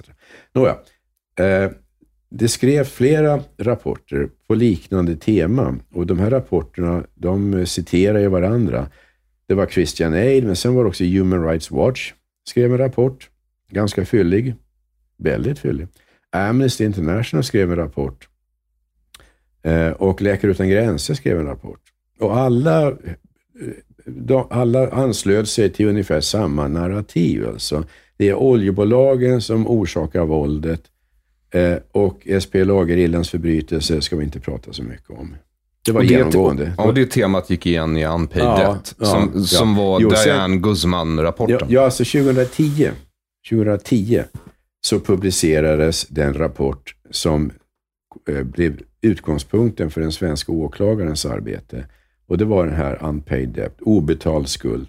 Den rapporten, 2010, den publicerades av en grupp, en, ett, en, ett nätverk kan vi kalla det för, i Europa, som gick under benämningen ECOS, European Coalition on Oil in Sudan. ECOS. Det var en, ett nätverk bestående av ett 50-tal kristna grupper i Europa, kyrkor och andra. Vänsterkristna grupper. Ja, jag kallar dem för det. Jag kan inte svära på att alla anslöt sig till marxismen, men väldigt många gjorde det. Va? det, det generellt är det ju faktiskt så med kristna eh, samfund i Europa, att de har det, de lutar åt vänster så att säga. Eh, så den här gruppen ECOS, eh, nätverket ECOS, publicerade sin rapport 2010 och den är ett slags eh, sammanfattning av tidigare rapporter plus att man har tillfört eget material. Men då hör det till saken att de som skrev den rapporten, de var aldrig på plats själva i södra Sudan. Utan de har inhämtat sin information från annat håll. Tidigare rapporter. Tidigare rapporter och sen också har de förlitat sig på andra uppgiftslämnare. Och Andy Guzman var en av dessa uppgiftslämnare som, som medverkade i eh, tillkomsten av den här rapporten Unpaid Debt. Och eh, jag betraktar väl henne som en ganska seriös person. Jag har ingen anledning att eh, eh, misstänka henne. Men du pekar ut henne som CIA-agent. Jag pekar ut och pekar ut. Jag konstaterar bara enkelt att hon hade ett anställningskontrakt med ett företag i USA som, som var kopplat till CIA. Så var det. Eh, hon med det är CIA-agent, det vill inte jag eh, svära på Bibeln på att hon var. Men eh, hon agerade, alltså hon var anställd av ett företag i USA som hade nära kopplingar till CIA. Eh, hon gjorde sig skyldig till en faktiskt ganska allvarlig grej under sin verksamhet i södra Sudan. Hon förmedlade kontakter eh, med, eh, med, eh, eh, mellan den här Paulino Matip, den här brutala krigsherren, och SPLA-gerillan. Eh, SPLA-gerillan ville värva honom. Därför att han ville, ville värva Paulino Matip därför att han var ju den dominerande krigsherren i regionen. Eh, Pauli, och eh, Diane Guzman åtog sig att överlämna ett brev från SPLA-gerillan till Paulino Matip eh, med en förfrågan ifall denne skulle vara villig att låta sig eh, rekryteras av SPLA-gerillan. Det är i mitt tycke någonting ganska allvarligt. Uh, ja, jag förstår det. Och han var, men han var, var Paulino Matip på den tiden, var han regeringstrogen då? Ja, oh ja det var han. Och det var han hela, det var han hela tiden. Han stod på regeringens sida. Uh, han var motståndare till det som SPLA representerade. För på den här tiden i Sudan så dominerades den lokala ekonomin i princip av hjälpbyråer. Mm. Skriver du i boken i alla ja. fall. Kan du förklara hur det eh, såg ut? Liksom? Ja, alltså jag kallar dem för hjälpbyråer. Och det är ju, eh, det är ju liksom ett, eh, en benämning som jag, jag använder för, för att eh, istället för det här ganska klumpiga NGO, hjälporganisation. En hjälp, alltså hjälpbyrå, det är en direkt översättning av engelskans aid agency. Och det är så de oftast kallas då, aid agencies. När, när SPLA-gerillan började erövra territorier i södra Sudan i och med kriget som startade 1983, så brydde man sig inte om att upprätta civila strukturer i de här områdena. Istället så bjöd man in utländska hjälpbyråer att göra det. Mm. Att starta kliniker och skolor och borra brunnar etc. etc. Eh, det tyckte man var praktiskt, för då slapp man ju syssla med det själv. Då kunde man ägna sig åt att kriga och sen fick hjälpbyråerna syssla med all civil verksamhet. Och hur finansierades de? Ja, genom insamlingar i sina ursprungsländer primärt och stöd från statliga organ. Menar, ta till exempel FN? FN, ja säkerligen. Svenska Sida till exempel. De eh, delar ju varje år ut pengar till enskilda hjälpbyråer för deras verksamhet. Så eh, det, det, är ett vedertaget system. Det är så det funkar. Att hjälpbyråerna de finansieras dels med privata donationer och dels då med statligt stöd. Jag var lite fascinerad över den här norska hjälporganisationen Norsk Folkhjälp, mm. som alltså är en socialdemokratisk organisation, mm. men som ändå tydligt tar ställning i de konflikter som de uh, hjälper i. Mm, mm. Och i det här fallet så hade de tydligt ställt sig på SPLA, SPLA-gerillans ja sida och hjälpte dem, enligt rykten i alla fall, att smuggla vapen till och med. Mm. Det var intensiva rykten om det. Och det ena graverande eh, indiciet efter det andra presenterades ju under hela inbördeskriget. Eh, eh, jag tror inte att någon som jobbade i den här regionen eh, tvivlade på att Norsk Folkhjälp smugglade vapen. Det, det, det, tror, det var nog som liksom en offentlig, en, en, ja, en sanning helt enkelt. Även om inte någon kunde ta dem riktigt på bar gärning så var det nog ganska tydligt. Och jag menar, du vet, gränserna var så, så porösa. Det gick att köra bilar fram och tillbaka över gränsen utan att någon kontrollerade någonting. Eh, ett inbördeskrig får ju ofta de effekterna att lagar och regler luckras upp fullständigt. Så det, var, det var utan tvivel så. Och sen hade ju Norsk Folkhjälp också en, en chef som hette Egil Hagen, en norrman, som mm. var gammal, eh, gammal eh, yrkessoldat. Och han trivdes ju bäst tillsammans med, med eh, SPLA-officerare som han tyckte att han kunde umgås med på lika villkor. Eh, och han var ju besjälad av den här uppgiften att mätta hungrande människor och att stärka SPLA-gerillan. Och vad var hans intresse av att göra det? Alltså för han fortsatte väl med det långt efter att de övergav socialismen som... Eh, ja, jag, tror inte, jag vet inte, jag kan inte svara på, riktigt på hur, hur, hur viktig den aspekten var för honom. Men eh, Eh, han såg ju SPLA-gerillan som the good guys, de som förtjänade att vinna kriget helt enkelt. Eh, och det var en utbredd uppfattning. Det var ju den uppfattning som alla delade, kan man väl säga. Och Norsk Folkhjälp gjorde sig ju eh, känd genom att eh, vara den tydligaste rösten i den kören, de som stöttade SPLA-gerillan. FN gjorde ju inte det öppet. FN låg ju lågt som den organisationen är och förhöll sig mera diplomatiskt eh, till SPLA-gerillan. Men de här fristående hjälpbyråerna, de, de svävade ju sällan på målet. De var ju tydliga med vilka de stöttade. Och Norsk Folkhjälp var väl allra tydligast. För så här skriver du på sidan 137, du citerar en man som heter Taban Deng, om jag uttalar det rätt. Mm, mm. Um, och han var mycket kritisk till Operation Lifeline Sudan, Jo. som var den här FN-operationen. Och han säger så här, södra Sudan, Sudan styrs av NGOer. Det är väldigt illa. Vi kan inte befria landet om det ska vara så. OLS lyssnar inte, de är väldigt arroganta. Indierna tycker att vi, svarta afrikaner, enligt din anmärkning, är en underlägsen kast.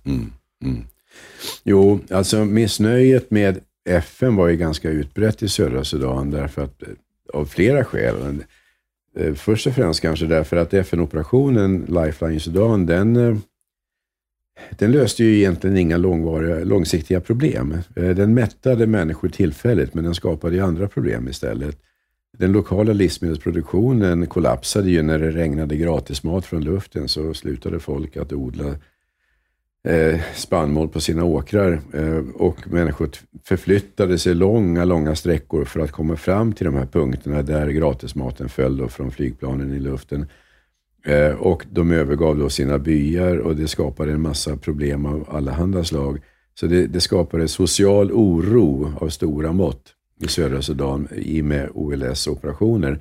Därmed inte sagt att OLS var, var helt, helt fel, därför att utan tvivel så var det ju så att människor, svältande människor många gånger räddades till livet av nödmaten, det är inget snack om det. Men utöver OLS så var det ju så att eh, det som Tabandeng kritiserade, det var ju att, eh, eh och det, där hade ju SPLA lika stor skuld i sammanhanget, det här att man lät hjälpbyråerna ta över all civil administration.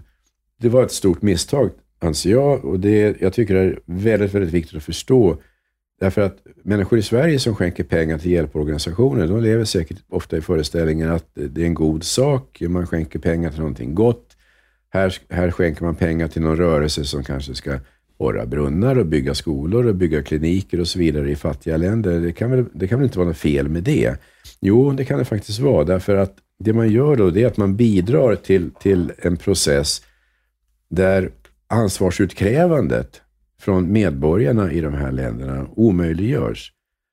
Eh, när utländska hjälporganisationer tar över det som är statens uppgift, då uteblir det här livsnödvändiga samhällskontraktet.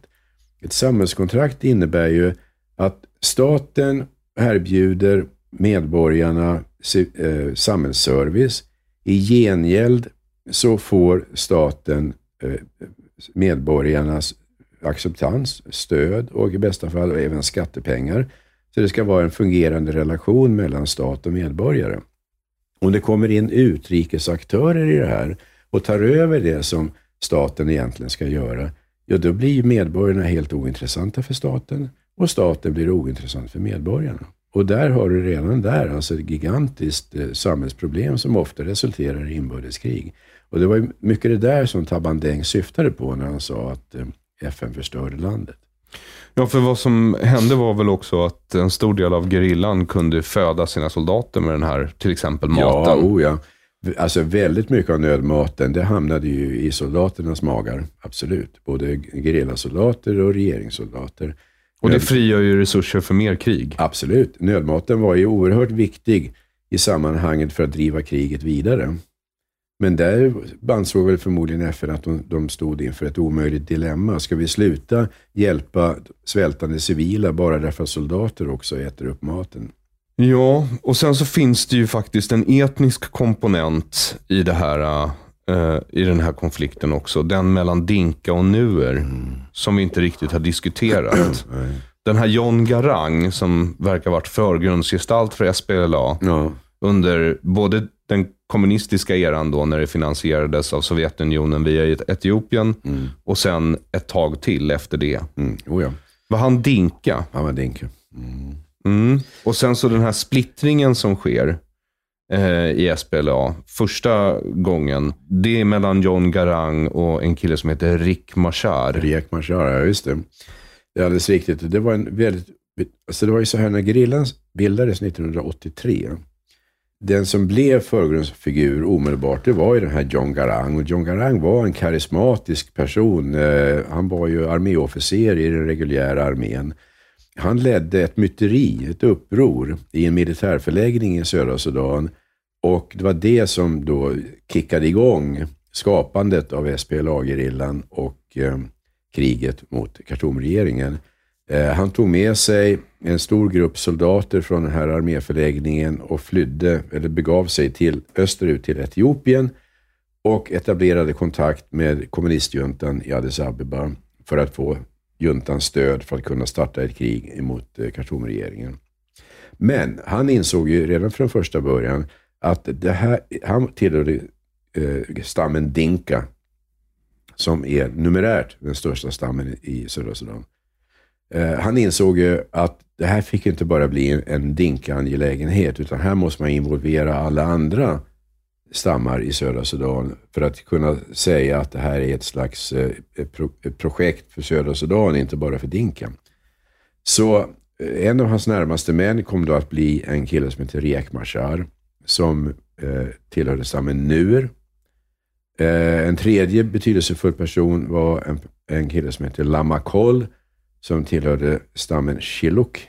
Eh, och eh, Dinka, Nuer och Shilluk, det var de tre numerärt största stammarna i södra Sudan. Och sen fanns det mängder av stammar där under.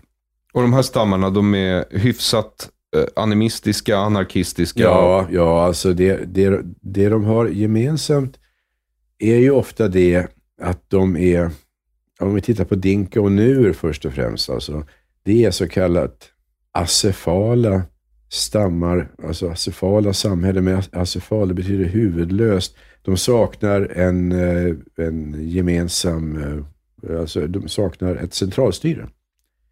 Eh, Dinkastammen och Nurestammen, de är uppdelade i flera olika segment. Understammar kan vi kalla det för, subtribes på engelska. Och alla de här lever i ett slags eh, symbiotiskt förhållande till varandra. Alltså de olika undergrupperna inom Dinka. Eh, de lever sina separata liv på sina separata områden och sköter sina egna angelägenheter. Krigar ofta mot varandra. Eh, krigen handlar nästan alltid om att stjäla boskap av varandra. De är boskapsskötare, det är det de primärt livnär sig på. Va? Jo, men du skriver att det är ett mandomsprov eh, inom de här kulturerna ja. att stjäla boskap ja, av varandra. Det är det, det är det. Alltså en dinka kille som inte är villig att gå ut och stjäla boskap, han är inte mycket värd. Nej. Nej, nej. och det kan man ju tänka sig skapar en hel del problem både mellan och inom stammar då? Ja, absolut. Konstant, konstant. Eh, det, har, det, det är berättelsen om södra Sudan, de ständigt pågående boskapsräderna. Eh, och det här med att det saknades centralstyre, fanns alltså inte någon överhövding för dinka, utan alla de här olika dinkagrupperna, de hade sitt språk gemensamt, sina seder och bruk, sin gemensamma historia, men eh, förhöll sig ofta eh, krigiskt eh, avvaktande till varandra och drabbade ofta samman i, i blodiga strider som handlade om boskap eller kvinnor. Men lika fullt va, så kände John Garang att han måste eh, låtsas att det fanns en enighet i södra Sudan i, i förhållningssättet till Khartoum. Så Riek Machar, varande nuer, han var ju väldigt betydelsefull där som eh, representanten då för den här så kallade enigheten. 1991, med, mot bakgrund av Sovjetunionens kollaps, eh, kommunistjuntan i Addis Abebas kollaps, då splittrades SPLA-gerillan. Riek Machar gjorde uppror mot John Garang. Som hade blivit av med sina pengar och ändå inte kunde betala honom längre. Ja, så kan man kanske säga. att det, det, är klart att det drabbade ju SPLA hårt att inte ha eh, stöd från Etiopien längre. Den saken är klar. Men jag tror nog att Riek Machar var förmögen att, eh, att försörja sig själv med boskapsstölder och annat. För det var det man hela tiden tjänade pengar på. Alltså, boskapsstölderna skedde ju i industriell skala i södra Sudan eh, Eh, där boskap då fraktades över gränsen till Centralafrikanska republiken, till Uganda, till Kenya och såldes på marknaderna där och inbringade mycket pengar. Plus all annan verksamhet. Det var ju väldigt mycket illegal verksamhet som pågick. Eh, alltså avverkning av ädelträ i södra Sudan. Eh, det fanns guldfyndigheter som exploaterades. Det fanns mycket pengar att hämta i det här inbördeskrigets Sudan. Men schismen mellan Riek Machar och John Garang, den blev ju väldigt, väldigt allvarlig. Grillan splittrades och nu splittrades den då ut med etniska linjer väldigt mycket. Att eh, nuerna, de eh, förklarade sig lojala mot Riek Machar och Dinka förklarade sig lojala mot John Garang. Alltså innan George W. Bush tillträdde som president, långt innan, så fanns det ju i Washington människor som intresserade sig för Afrika och Sudan. Eh, det var individer som eh, hade särintressen, eller eh, inte särintressen, men som hade egna intressen, som var intresserade av ämnen som andra människor kanske inte brydde sig så värst mycket om. Och Det var smarta, välutbildade människor och det var ett gäng som samlades en gång i veckan på en liten restaurang i Washington som heter Otello. Och på den här restaurangen så ägnade sig den här lilla gruppen åt att diskutera Sudanfrågan och, och, och då försöka komma fram till hur man skulle kunna stödja SPLA-gerillan. För man hade tidigt upprättat personliga kontakter med SPLA-gerillan framförallt då genom John Garang personligen, som man hade skaffat sig kontakt Han hade med. varit utbytesstudent i USA? Ja, han, han, var, ja utbytes, han hade pluggat i USA eh, och eh, tagit en masterexamen, tror jag, eller en eh, PhD. Jag kommer inte ihåg vilken. Hög, hög akademisk examen i alla fall. Eh, inom veterinärbruk, tror jag det var. Eh, så John Garang var välutbildad och hade då under sin studietid i Amerika skaffat sig en massa värdefulla kontakter. Och det var några av dem nu som eh, träffades på restaurang Hotel i Washington för att diskutera hur de skulle kunna stödja sin gamla kompis John Garang som hade startat ett inbördeskrig i södra Sudan. Eh, och eh, det här utvecklades till en, en informell politisk rörelse i Washington där de här individerna började påverka kongressledamöter, började skicka Eh, rapporter till kongressledamöterna, berätta om kriget i Sudan, uppmärksamma det, försöka lyfta upp den på den politiska agendan. Och Jag vet inte så mycket om amerikansk politik, men jag tycker mig ändå ha förstått efter att ha tittat på House of Cards och sådana serier på TV, att eh, det, det, finns alltså möjlighet för aktiva lobbyister att eh, ofta framgångsrikt påverka tunga beslutsfattare i den amerikanska administrationen. Och det var, som, var vad som skedde här. På, de här som träffades på restaurang och hotell, och de kallade sig för The Council, rådet, rätt och slätt. Eh, och eh, lyckades då få gehör för sitt budskap. De lyckades faktiskt engagera eh, högt uppsatta politiker i den amerikanska förvaltningen. Och där kom det här med slaveriet in i bilden också, när de väckte frågan om att det pågick slaveri i Sudan, då vaknade väldigt många som inte hade vaknat tidigare och tyckte att det här kanske är en fråga som, som kräver eh, handling från amerikanskt håll. Och när sen George W. Bush som sagt valdes till president 2001, då hade Sudanfrågan etablerats eh, rejält i, i de amerikanska sinnena. Och det var till väldigt stor del genom det här trägna arbetet från den här lilla anonyma gruppen på restaurang och hotell. Och, och flera av individerna i den gruppen blev sen eh, väldigt viktiga eh, personligheter i eh, hela politiken kring södra Sudan. En av dem blev eh, eh personlig rådgivare åt den nya regeringen i Sydsudan. Och eh, en annan eh, individ i den här gruppen blev, blev framträdande inom en av de stora människorättsorganisationerna. Så de, de gjorde karriär genom sitt eh, arbete som handlade om att stödja södra Sudan. Och inte ja, stödja södra Sudan, de stödde SPLA-gerillan. Mm. Det var det det handlade om. Eh, och det här går igen som ett mönster. Eh, alla de här grupperna, kyrkliga grupper, vänstergrupper, grupper i USA, alla har ägnat sig åt att stödja SPLA-gerillan. Och det där fick ju en väldigt, väldigt sur eftersmak efter det att eh, det nya landet Sydsudan hade skapats 2011. För då klev ju SPLA-gerillan fram i egenskap av regering i landet och presenterade sig som folkmördare. Genom att ta hämnd på nuerna. För Dinka folket som kom då att dominera i den nya regeringen i Sydsudan, de ansågs ju har rätt att utkräva hämnd mot nuerna som eh, de då hade, tyckte hade svikit kampen och dessutom ägna sig åt eh, systematiska attacker på dinka-människor. Det fanns en mängd oplockade gäss, yes, så att säga. Gamla oförrätter som måste åtgärdas. Och då, 2013, så bröt ut eh, ett nytt inbördeskrig i den nya staten Sydsudan som skördade uppskattningsvis 400 000 dödsoffer under loppet av några år. Och de som dog var huvudsakligen nuer som dödades av dinka. Och det finns eh, flera forskare som har sagt att eh, hur man än vrider på, och vänder på saken så måste man då konstatera att det här, det här var ett folkmord. Det, här, eh, det var ett mord i akt och mening utfört för att förinta nuerna som, som etnisk grupp. Men det var inte en politisk konflikt? Det var etniskt? De går ju hand i hand här. Svårt att separera de två sakerna därför att Riek Machar, han var ju formellt vicepresident i det nya landet Sydsudan.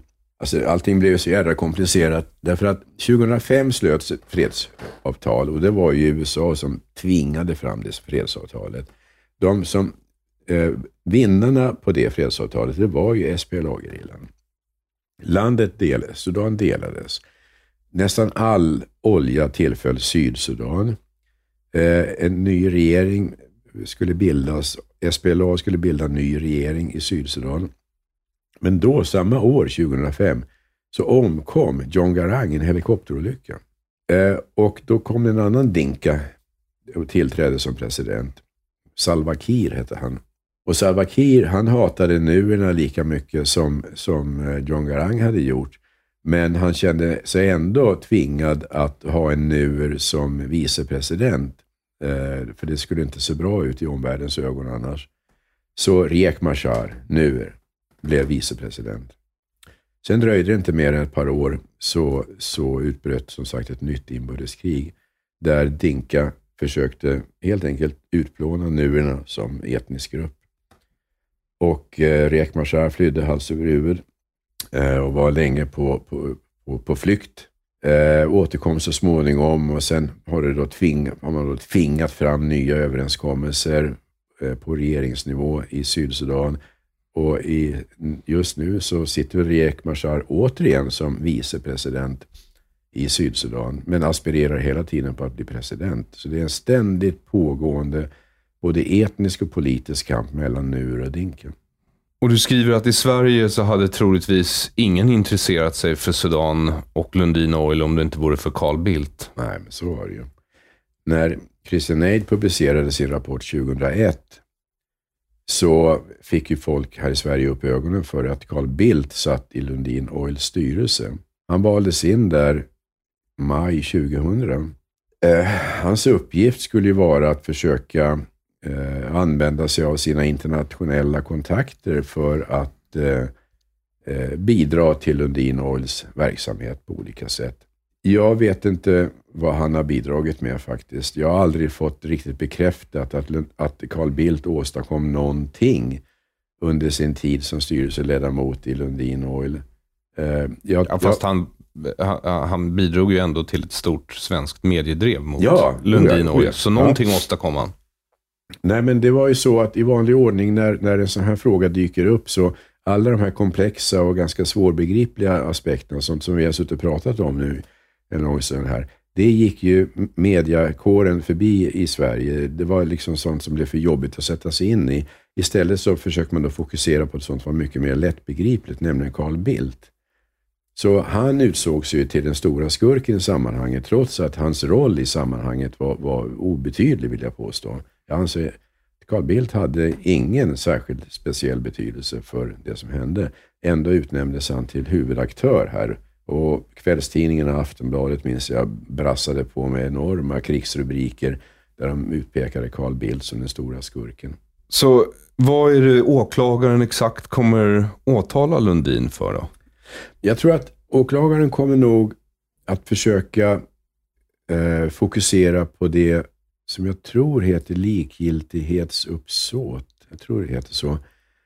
åklagaren kommer att hävda att vi vet att krig pågick i området. Vi vet att eh, strider förekom i närheten av de platser där Lundin var verksam. Jag tror att åklagaren kanske kommer att få svårt att bevisa att Lundin aktivt medverkade till krigshandlingar, vare sig direkt eller indirekt. Men det åklagaren kommer att försöka hävda är att Lundin kände till att förbrytelser ägde rum som var kopplade till det säkerhetsarrangemang som omgav Lundin Oil. Lundin Oil var alltså beroende av beskydd från regeringstrupper eh, och blev nästan, vad ska vi säga, nästan påtvingade beskydd från Paulina Matips milisgrupp också.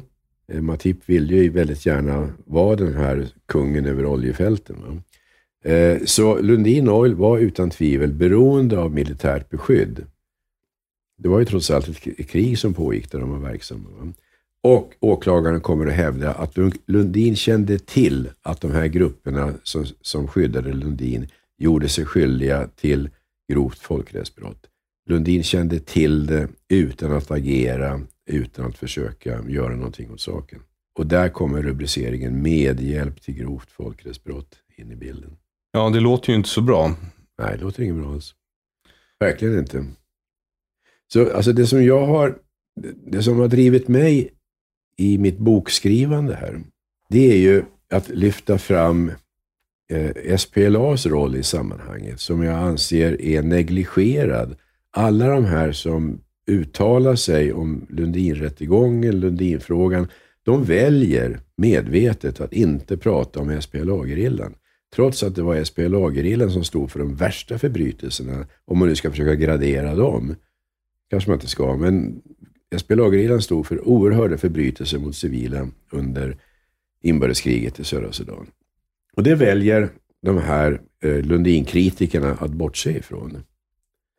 Så det har jag sett som en viktig uppgift för mig som journalist, att lyfta fram det här, att tydliggöra eh, SPLA-gerillans roll i sammanhanget. Så vill jag också lyfta fram att det som driver de här oftast kyrkliga grupperna, vänsterkristna grupperna, i deras arbete, det var ju att bidra i kampen mellan islam och kristendomen på kristendomens sida. Att bekämpa Khartoumregeringens försök att islamisera södra Sudan. Att bilda en enad front mot eh, islamiseringen. Det här är en aspekt som överhuvudtaget inte berörs i åklagarens förundersökningsmaterial. Han har, jag har inte sett skymten av några sådana här aspekter.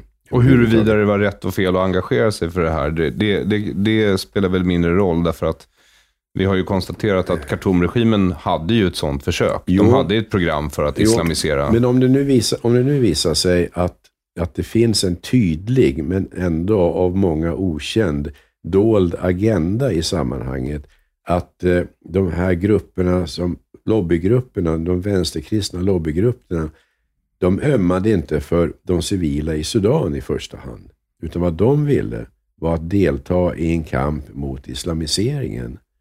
Och för att lyckas med det så måste man då göra sig av med krafter i södra Sudan som sågs som Khartoumregeringens agenter. Och oljebolagen betraktades som det. Oljebolagen var ju där för att tjäna pengar åt sig själva, men också åt Khartoumregeringen.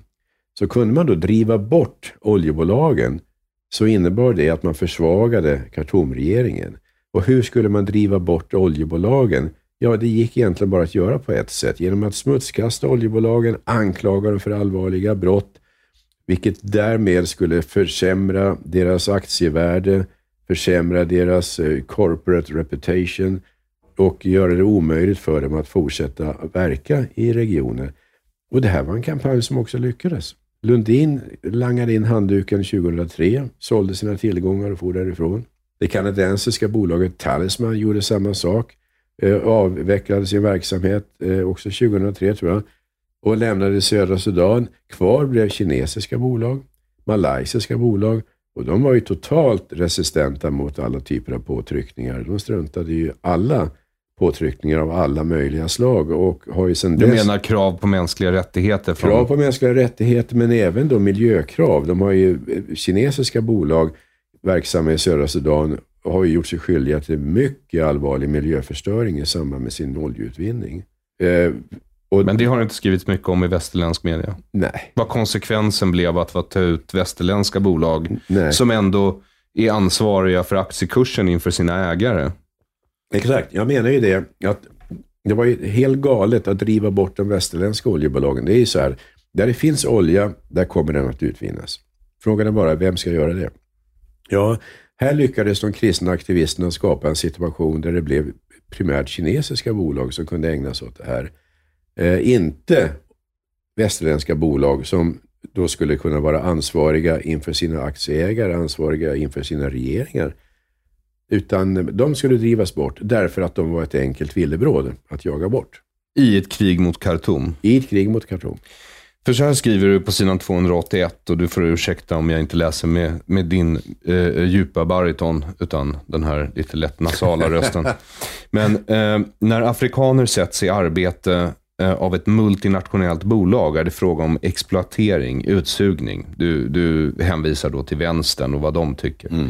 Eh, utländska lobbygrupper mobiliserar för att stoppa råvaruutvinningen. Att afrikaner skulle vilja ha jobb glöms bort eller ses som en främmande tanke. Arbete, vad falls, det får ju bistånd, räcker inte det?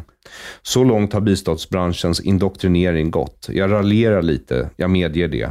Men ber läsaren hålla i minnet att jag har skrivit och gjort film om fattigdom och utvecklingsfrågor i Afrika under många decennier.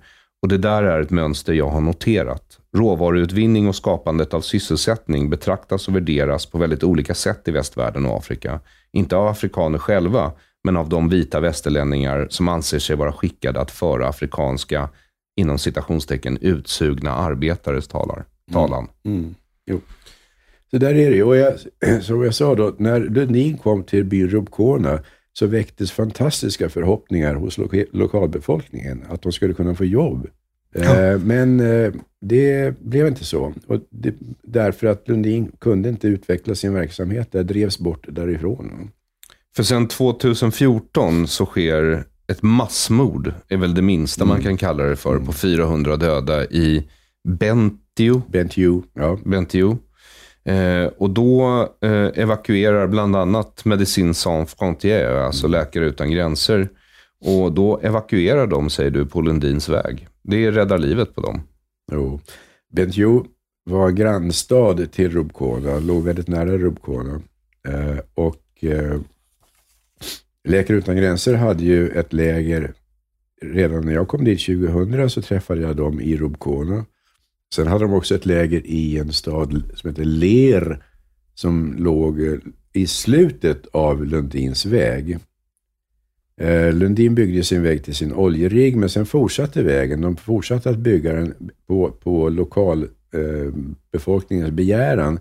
Så fortsatte, fortsatte vägbygget ner till byn Ler, som var en väldigt viktig by i sammanhanget. Ganska stor. Och där hade Läkare Utan Gränser också en klinik. När kriget då drabbade det nya inbördeskriget som vi pratade om här, det nya inbördeskriget Som man kan kalla kanske det tredje. Ja, det kan vi gott och väl kalla det, fast det, ja, det blir knepigt med, med terminologi, men det kan vi kalla det för. Det bröt ut 2013. Och det kom att drabba den här delstaten väldigt hårt. Och 2014, som du säger, så drabbades staden Bentiu. Eh, och då var det ju primärt nuerkrigare som attackerade kvarvarande dinka i Bentiu. Och inte bara dinka utan även många andra folkgrupper som uppehöll sig där. Bland annat folk från Darfur som hade flyttat in av oklar anledning. Jag vet inte varför de befann sig där, men det gjorde de. Eh, och civila i stor mängd attackerades då eh, urskillningslöst. Alla som betraktades som dinka eh, attackerades och folk flydde hals över huvud. Och vart skulle de fly? Ja, de kunde egentligen bara fly söderut och det fanns bara ett sätt att göra det på och det var att vandra eh, på Lundins väg som sträckte sig ner till er. Så Läkare Utan Gränser skrev ganska mycket om det här på den tiden. De, de publicerade rätt mycket i eh, egna nyhetsbrev och på webben på olika sätt om vilken välsignelse den här vägen var. För tack vare den så räddades tiotusentals människor till livet därför att de kunde fly bort från våldet i Bentiu och ta sig ner till byn Ler där de kunde söka trygghet. Eh, och det här, ja, det rapporteras ju förstås inte i svenska medier för det skulle ju gå stick i stäv med det här allmänna anti-Lundin-narrativet. Eh, ja, om att vägen byggdes genom att ja, utplåna... dödens väg kallas den ju för. Vet du. Dödens väg. Mm. Du avslutar boken med att skriva att eh, jag måste försöka hålla tillbaka min egen harm över detta när jag nu skriver om det. Jag känner en bitterhet över de förlorade möjligheterna som berodde på felaktiga beslut, bristande kunskap. Jag delgav inte Ian Lundin mina tankar kring det här.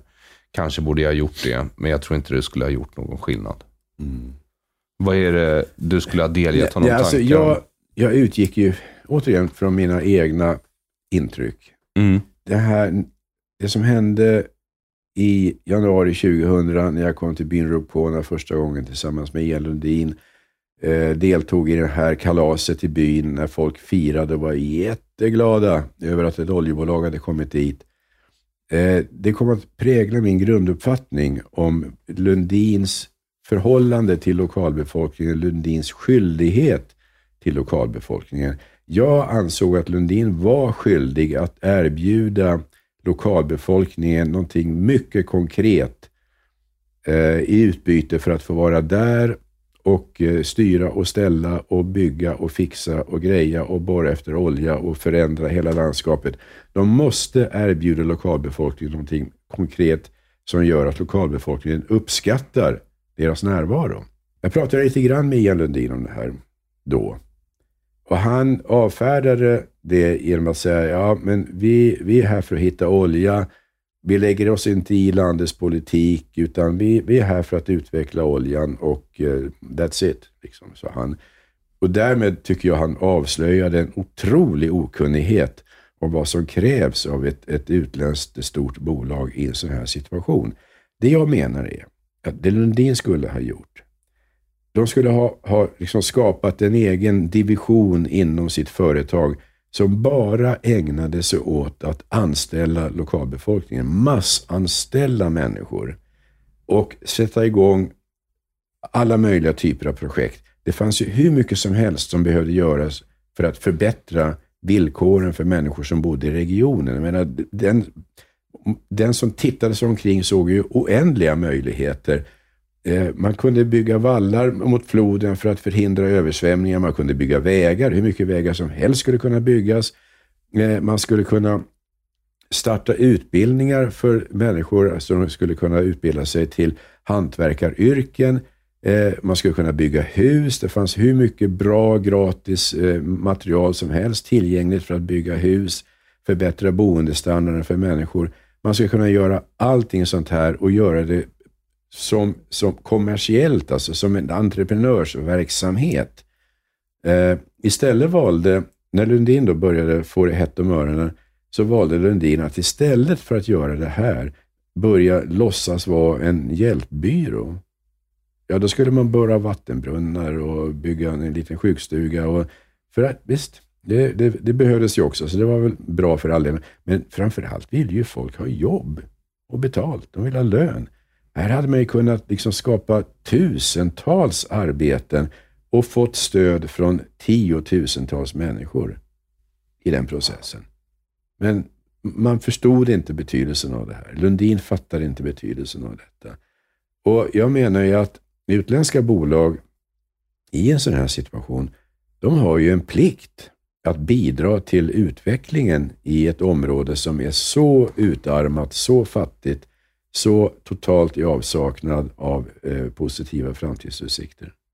Men det fattade inte Lundin och det var väldigt, väldigt tråkigt tycker jag. Och det hade gjort en mycket större skillnad än alla de här hjälpbyråernas ja, arbete. absolut, absolut. Alltså hjälpbyråerna, det och, har vi inte tid att gå in på nu, men deras verksamhet, den, den är ju ofta nästan lika negativ som positiv. Så. Men eh, jag, jag tycker ju att jag vurmar ju för det här med privat entreprenörskap. Jag tycker ju att det kan ju göra mirakel. i fattiga områden, exempelvis Afrika. Jag kan inte förstå varför vänstern har börjat tycka illa om dig. ja.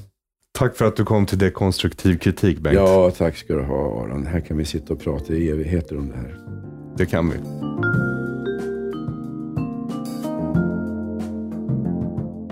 Tack för att du har lyssnat på Dekonstruktiv kritik. Avsnittet gästades av Bengt G Nilsson och vi diskuterade hans senaste bok Lundin Oil och sanningen om södra Sudan. Den finns tillgänglig där böcker går att köpa. Ett stort tack till dig som stödjer dekonstruktiv kritik via patreon.com aronflam där du också får avsnitten två dagar före alla andra.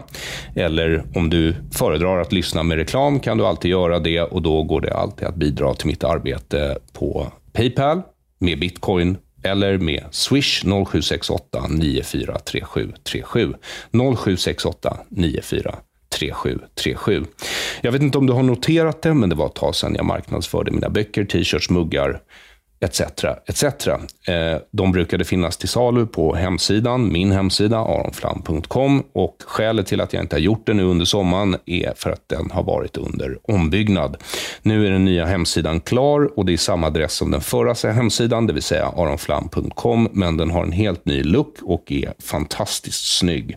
Och mannen som har designat den här hemsidan åt mig heter Max Liljehök, så jag vill tacka Max Liljehök för en fantastiskt snygg ny hemsida och för att han donerat sin tid och kompetens till dekonstruktiv kritik. Har du inte tid och kompetens att donera så kan du ju alltid swisha på 0768 943737 eller bli Patreon på patreon.com aronflam. Det är som sagt en otroligt snygg hemsida som jag är mycket nöjd med, så ta dig en titt på aronflam.com. Det ska dock sägas att shoppen fortfarande är under uppbyggnad, men inom några veckor så kommer det gå att beställa produkter igen. Och eftersom hemsidan legat nere så har jag inte lagt ut så mycket bakgrundsmaterial till mina poddar, poddar som jag brukar. Men nu när den är uppe igen kommer jag åter att börja lägga ut manus, i alla fall till längre monologer. Jag måste lära mig hur den funkar också.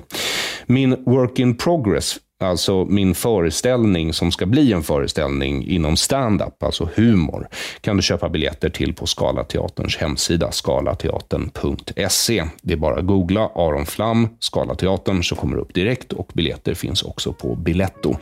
Jag är Aron Flam. Till nästa gång, ha en god tidsenhet.